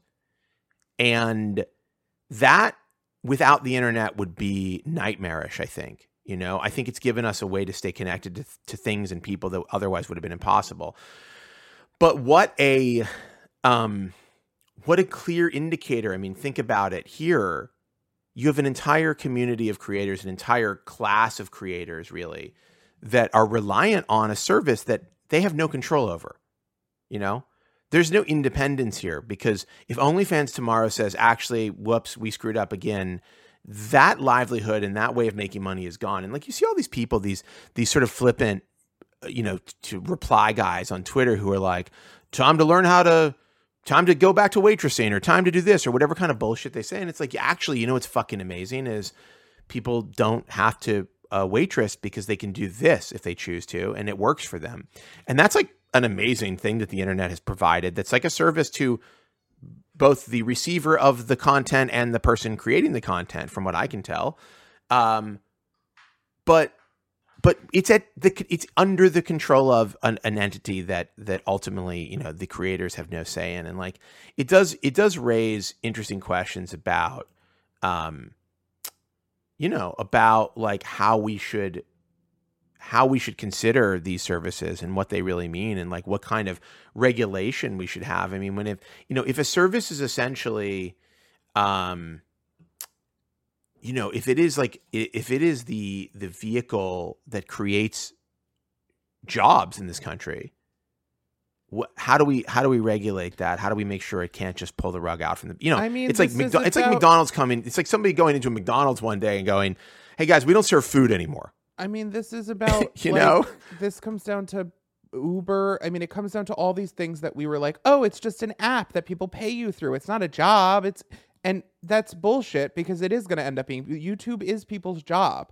And we need to sit down and say like what are the baseline rules? Like it, a normal job there are basic rules of how you can treat workers. We are not doing that with these because we're like they're not real jobs. It's like yeah yeah but they are though. And it, i don't care that they didn't look like real jobs and that they didn't say they were real jobs. They're real jobs that people are working full time and there needs to be basic regulations in place of how people get treated and like what you can and can't do to an employee it, yeah, just, I mean, I, I, mean, they're not. I mean, it, it, it's a fine line, right? Because you want people to be able to have the independence to kind of run their part of that business the way they want to run it. That's part of the charm of OnlyFans, right? It's like you're not on a schedule, you don't punch a clock, you're not like you don't have a boss who's like, "Hey, here's what must be done." Um, you get to sort of set your own level of engagement, but it's like if the entire business changes overnight out from under you, you know, that's like there has to be some checks on this because I think that we're moving towards a society and a reality where it's not like I mean to your point it's like you know if people it doesn't look like jobs to people like that's their problem you know? It's like lots of things don't look like jobs but are. And the further we get away from this sort of economy of manufacturing and service and the more there's automation and the more that these things are distributed and the more that they're globalized, which is like you can't really put back in the box exactly. Um, the more there's going to be, and and the more there are things like this, like OnlyFans or YouTube or whatever, there is commerce there. There is a way of making money. There is a way of uh of of a the the receiver of the content to get something out of it, the creator of the content to get something out of it, the company that hosts the content to get something out of it, the people who, if it's an advertising based business, the advertisers to get something out of it. There is an exchange across all of those. There is, uh, it's an actual act of commerce and an actual job and but so this how do is we... why people should be have listened to delivery workers and Uber drivers and all the non-glamorous things. People should have, have been paying attention, and you. This is why you should. And I, I you know, I'm gonna get up up on my soapbox where I live. Here it goes. Here you go. You, this is why you need to support unions, even if you are not in that industry, or if even if you look at the industry and you're like, well, I don't know if they need it. It's McDonald's. Just shut the fuck up. Just like you have more in common with Uber drivers and your day-to-day life and your career if you make less than $10 million or if you have less than $10 million in the bank you have more in common with onlyfans creators and youtubers and delivery people than you do with the people who own those companies so why are you keeping for them like i yeah I don't know. Yeah. I'm in the middle of our WGA East drama, um, and so I'm I'm on my soapbox continually. But yeah, I mean, but I agree. I mean, listen, there's there's I mean, I'll, I'll just. I'm not gonna. I want to. We're gonna get into a long union conversation here. I will say, I like. I am, you know, I have come from a family of like absolute socialists. I've talked about this before, and so you know, I'm sort of like it's in my blood to support all you know uh, organizing, uh, particularly around labor. Um, but uh, I mean, historically, my family has been actually very involved in that, and so like I'm like, okay, I, I have like a history of like I've talked to like old relatives about it, and like, you know, obviously, like it was something that in for a lot of Jews, particularly Jews who immigrated to America uh, in the you know early 1900s, there was a lot of organizing going on here um, by them, and so it's like kind of it is kind of like in our blood in a lot of ways, but but. I was like the other day where I was, you know, reading about like um, the New York Teachers Union like would not mandate vaccines for their employees. And i'm like what like what the fuck is that like i, I will say you know it's good to have collective Who would bargaining you rather have- argue with? Would you rather argue with, you know, I would you rather argue with uh, capitalist hundred millionaire CEOs, or would you rather argue with a bunch of unions, union members, and teachers who are misguided? I would No, much I- rather I- talk to a misguided group of regular people. I, I- yes, I definitely would rather discuss like these things with with groups of people who actually are like human beings and not you know some living on like a not seasteading or whatever.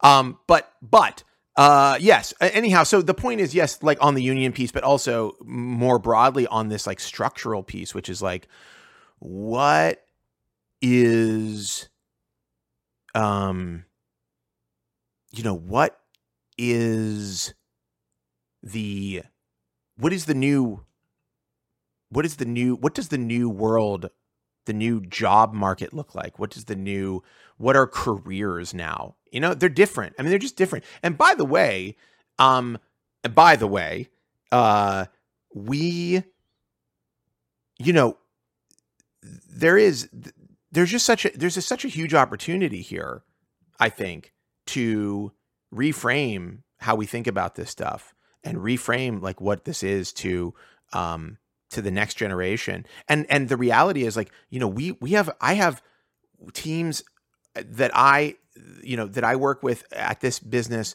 and and they have been uh, exceedingly productive in a situation where um you know exceedingly productive in a situation where like without this structural thing in place of the internet and slack and the ability to work online and create online like this just never would have happened you know?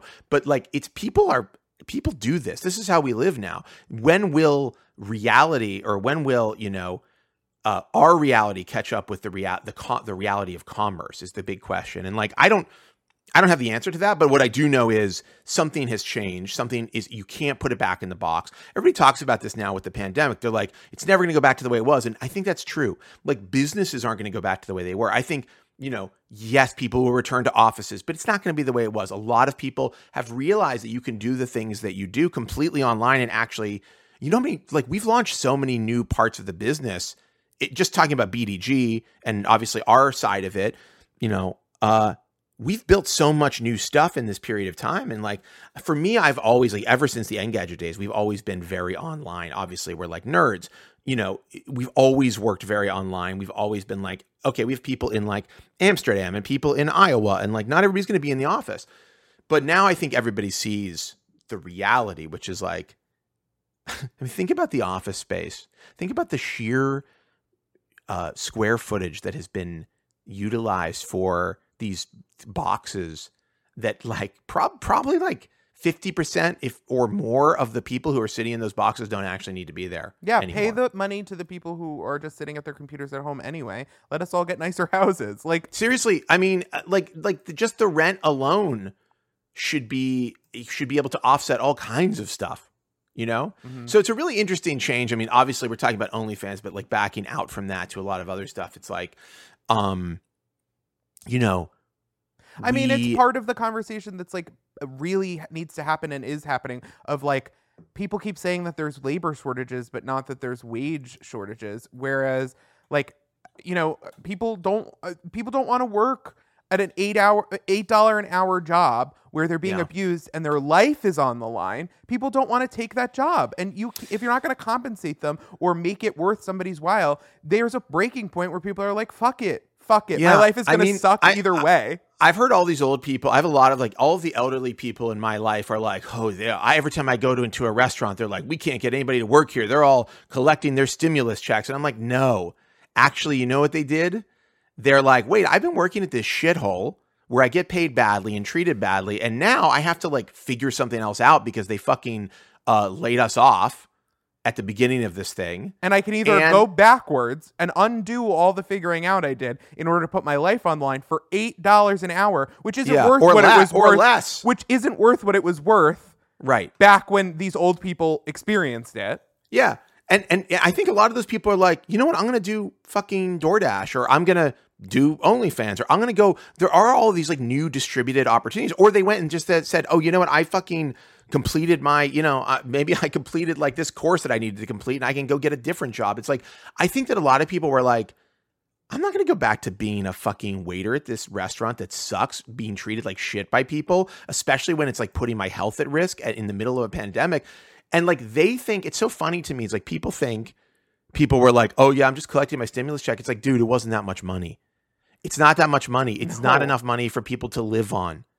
Okay, people need jobs, and also every study has shown even if you give people enough money to live on, they like to work. People want to be useful. People enjoy working if they find a job that is satisfying to them. You know, I'm not saying every job But is even great. if you don't, if you want to be a stay-at-home parent, that uh, should be an option available to you. If someone in your house, I mean, I, I, I'm not sitting here saying that it needs to be one way or the other, but I, I will say, if someone in your house is working and one of the parents wants to stay home and help raise the kids, that I think that's a good thing that that's possible. I, I it, it, like it's really weird to me to be like, well, let's make it harder on the people who are suffering so that you wouldn't want to be in that group, as opposed to we have all this excess. Why not make it so that people don't feel like suffering and not working is just the exact same life as being abused and working. Like if it's the net same, let's make their the people who these entry level jobs a little sweeter and a little more livable, so people might want to actually do them. I, it's just it's bizarre to me. I, it, it all feels so backward, and yet we're hearing these complaints from people who were raised by stay at home parents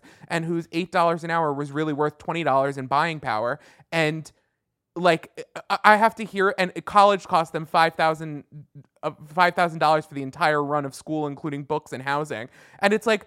You know, I don't really care about your opinion on this. I really don't want to hear about it because I have hundreds of thousands of dollars in student debt that I've had to pay off.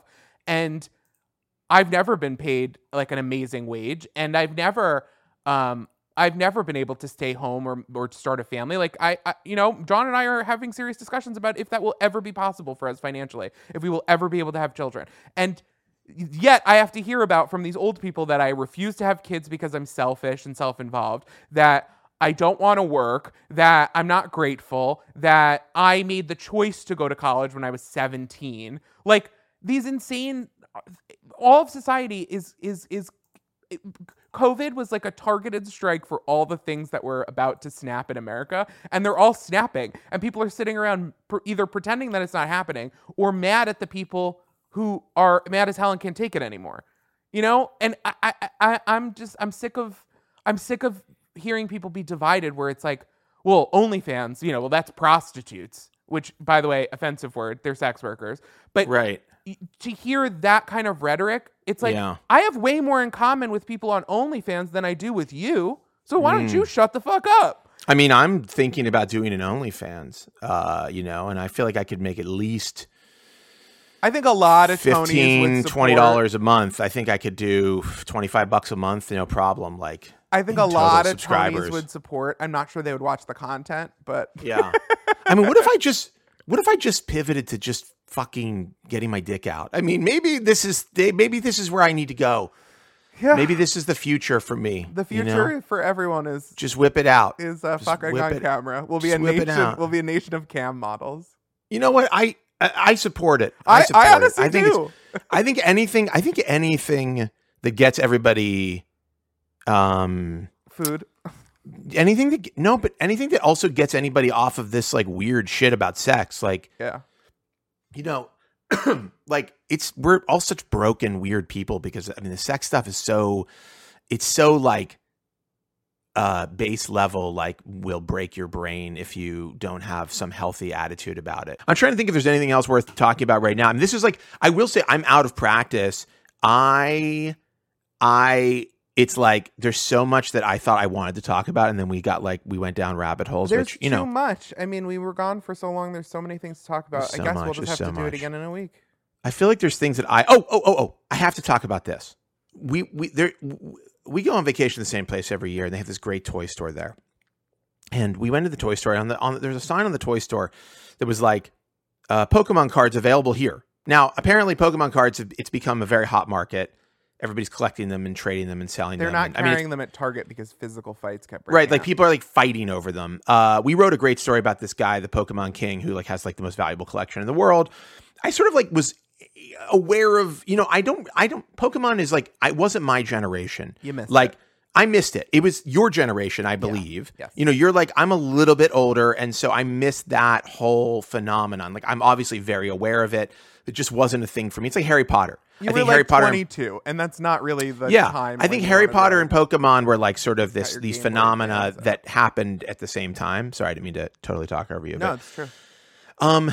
Anyhow, so I kind of was like, oh, hey, they have Pokemon cards. here. I mean, Zelda has like one of the games. She had um, uh, Let's Go Pikachu or whatever for her Switch, and we've played it a bit, and she was into it, but not like yes, fully into it.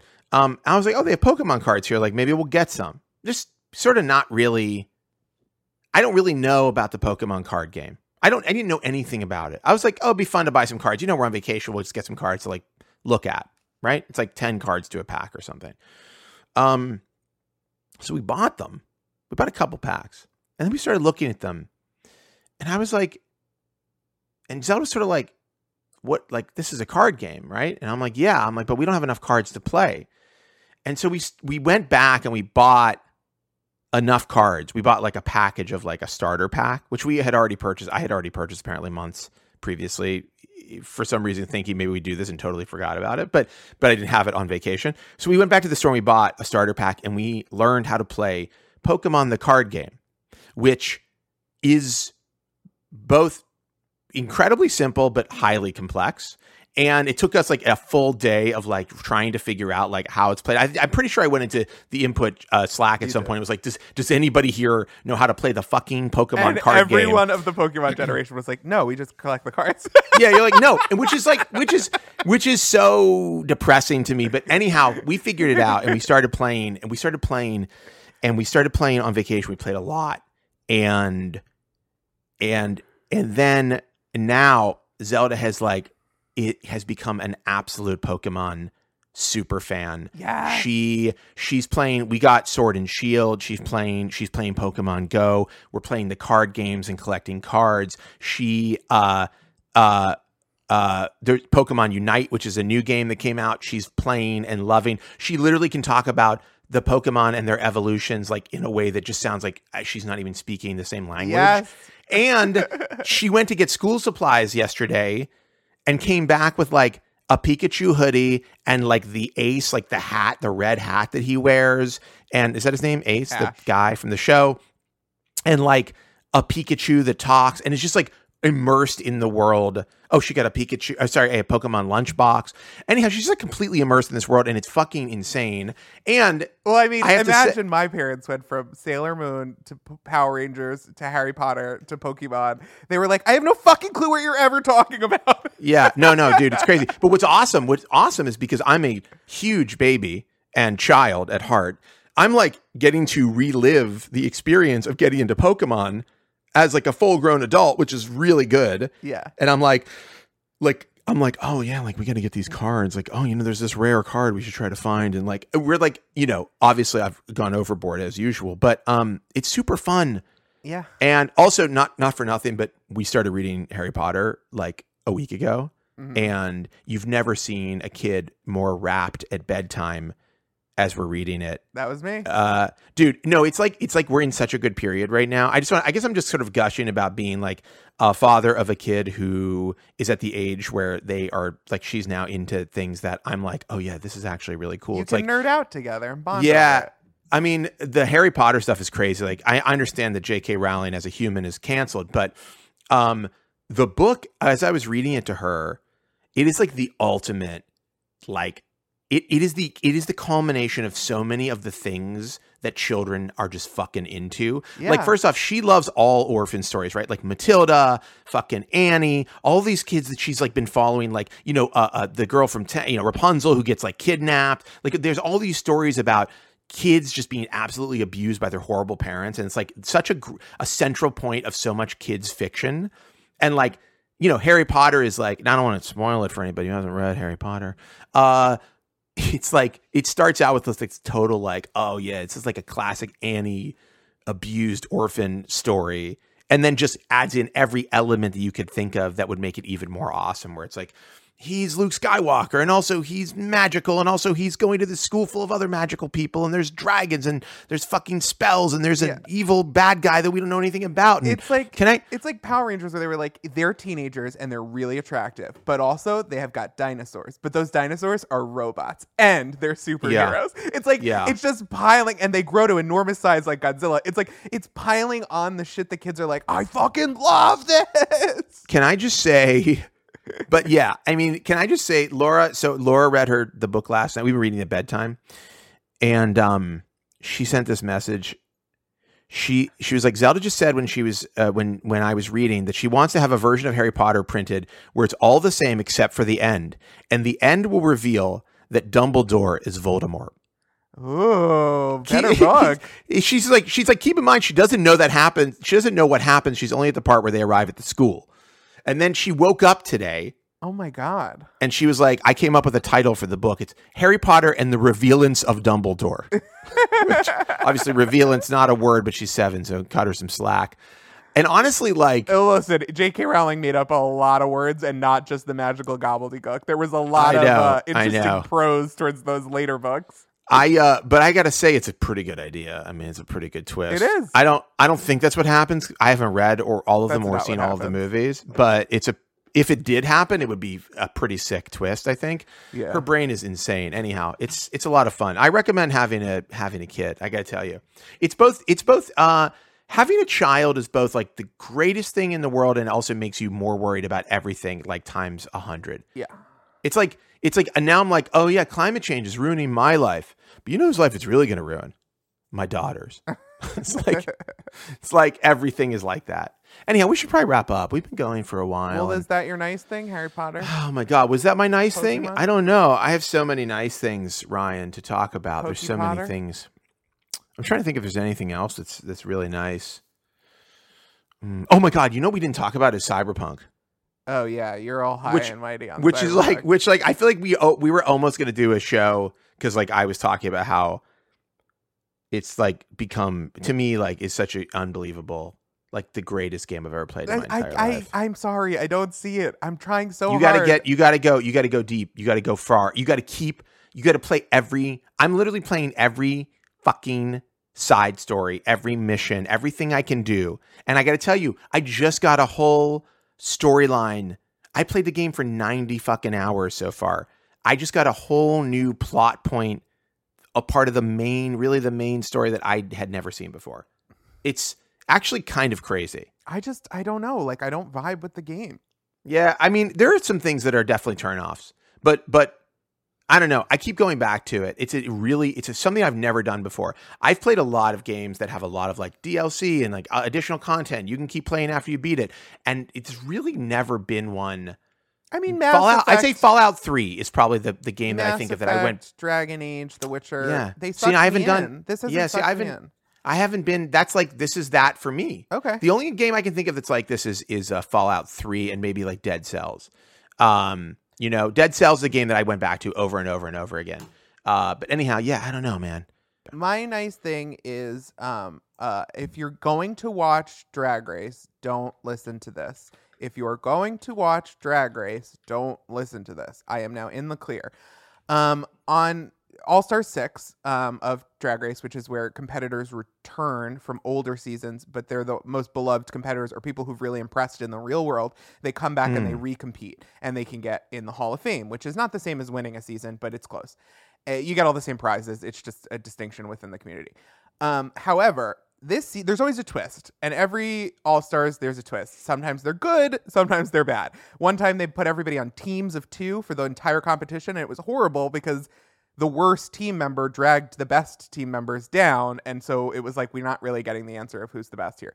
Um, other years they've had everybody vote on who wins, or um, and now they're voting each other out. But this year they did a thing that they called the game within a game every time someone was eliminated, they were asked if they wanted to play another game, but we weren't told what it was until the most recent episode um, actually last week's episode because a new one came out today.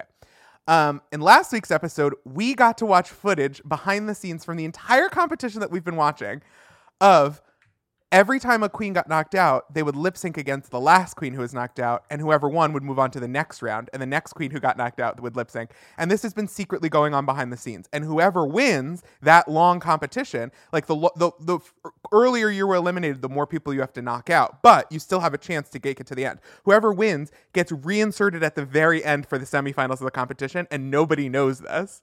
So we finally got to watch it along with the competitors who had made it there the traditional route. Um, and there is one performer named Silky Nutmeg Ganache who is the most, who is just hated. Like the Drag Race fandom hated this person for being obnoxious, for being, um, for fighting with people that they liked, for uh, being too loud, for bothering celebrity guest judges. Like there was a, a lot of reasons that people didn't like her. Mostly it's because she's black and fat. If she wasn't, people would have liked all those things about her. In any event, she comes on and knocks out six or seven different competitors in a row, like lip syncing her way directly to the crown because she realized after her first lip sync, oh, I've got a whole week to prepare. So she started making props out of stuff she could find in her hotel room, things she could pull from random locations, like on her way to and from isolation, and came up with storylines and gags and special effects just using the shit around her in order to win these lip syncs because she wanted to get back into the competition. So for the whole episode, you watch this person slowly like put together that they have to do this, but then desperately try at every turn to have a gag, a twist. At one point, she took two of her looks that was an all male look and an all female look and put them together for a Barbie girl lip sync, during which every time the voice switched from the man to the woman, she turned around or rolled or whatever. And it made the weirdest, craziest performance. Anyway, it was very inspiring. It was very cool to see someone against all odds come back. It's crazy that this has been happening while we were watching all these competitors use like thousand dollar outfits and like uh, you know uh, teams of designers helped them with all of their looks and they've got to plan all this stuff beforehand. This person's just like from the seat of her pants lip syncing her way through this whole thing coming up with all these gags and it was really impressive. It was really cool and this week we'll now get to watch um, possibly her redoing the competition. The last lip sync we didn't get the result for so we'll see today but i just want to say it was delightful it was heartwarming it was something i really desperately needed it something about being like in this pandemic and I watched it when I was in Indiana caring for my sick grandmother. Um, it was just like you can be at your lowest, but if you have a sense of fun and you work really hard and you care about your art, you can still do something that's impressive. It's not necessarily means she's going to win the whole thing. It doesn't mean like it was all worthwhile because she'll make money on it. Like she's doing this just for the glory of it. And it was like, oh, like creators will create and things can go on. And I, I don't know. It was very inspiring to me. So I want to say thank you to Silky Nutmeg Ganache. Thank you to the entire Drag Race family. Um, you're an evil capitalist organization, but you gave me a moment of joy. Um, and God, I love that television show. And you know what? I'm going to say it right here. I think I might win it one day. Wow. I well, I mean, listen, I encourage it. I, su- never. I support it. I will be there cheering you on. Is there an audience? I've never watched the show. There's not. Oh well, yes, there is a grand finale audience usually, but not during COVID times. I'll be there. All right, I'll get you a ticket. I'll be at that as long as it's a But requires congratulations to Silky and congratulations to, to to RuPaul for making money on the back of all these girls. So, I'm gonna do. I'm gonna do one more quick nice thing, and then we, do, you know, good thing. Was it there good go. thing? Nice thing? Nice thing. Nice thing. Whatever. Uh, we relaunched Gawker. Oh yeah. We should say we Leah Finnegan is the editor in chief of the new Gawker, and there's a ton of amazing people there uh, working with her. Leah, as you know, is the executive editor of the Outline, um, and I'm very, you know, I'm psyched to have worked on this with her and to have been a part of it. But like, you know, she has just done an incredible job at like reviving something and also making it not the thing that it was and something new and a better version of or a different version of.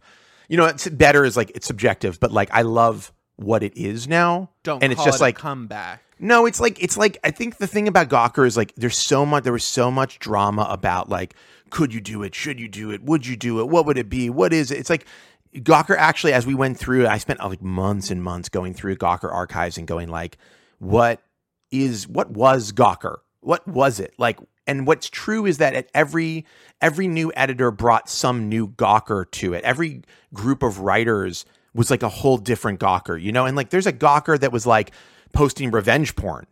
And like there was which was bad. And there's a Gawker that was doing incredible political commentary, which was better. And there's a Gawker that was doing unbelievable like feature writing, like uh uh you know, that like you would be like, now I think you'd be like, this was Gawker because people think they have this idea. Mostly they have an idea in their head of what it was, but everybody has their kind of own idea of it, you know?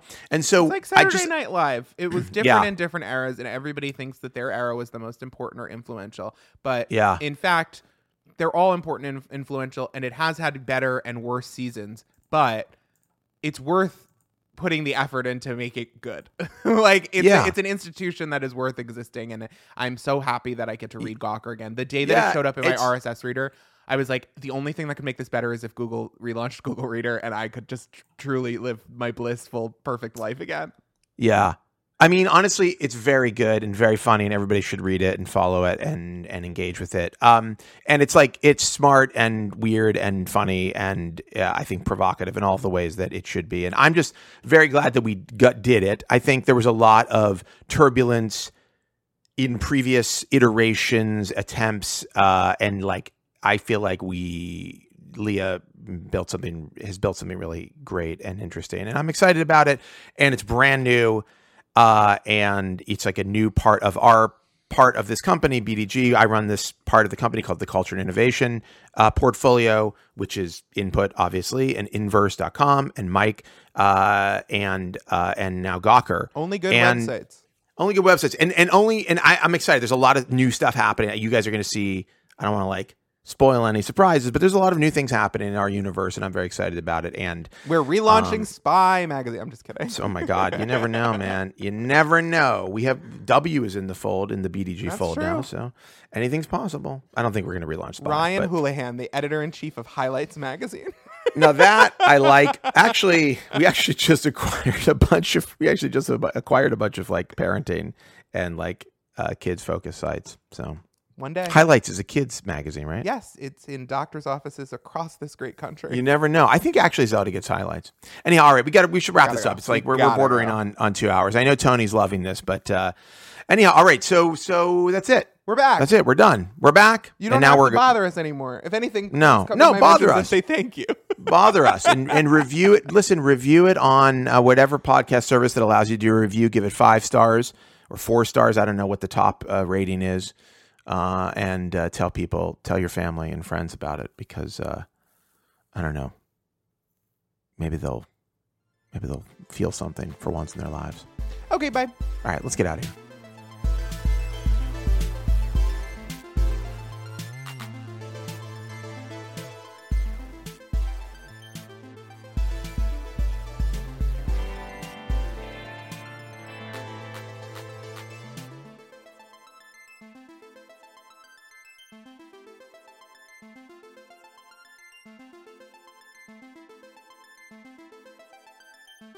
Well, that is our show for this week. We'll be back next week with more tomorrow. And as always, I wish you and your family the very best. Though I've just been informed that your family is avoiding Delta, um, but I'm pretty sure they're talking about the airline.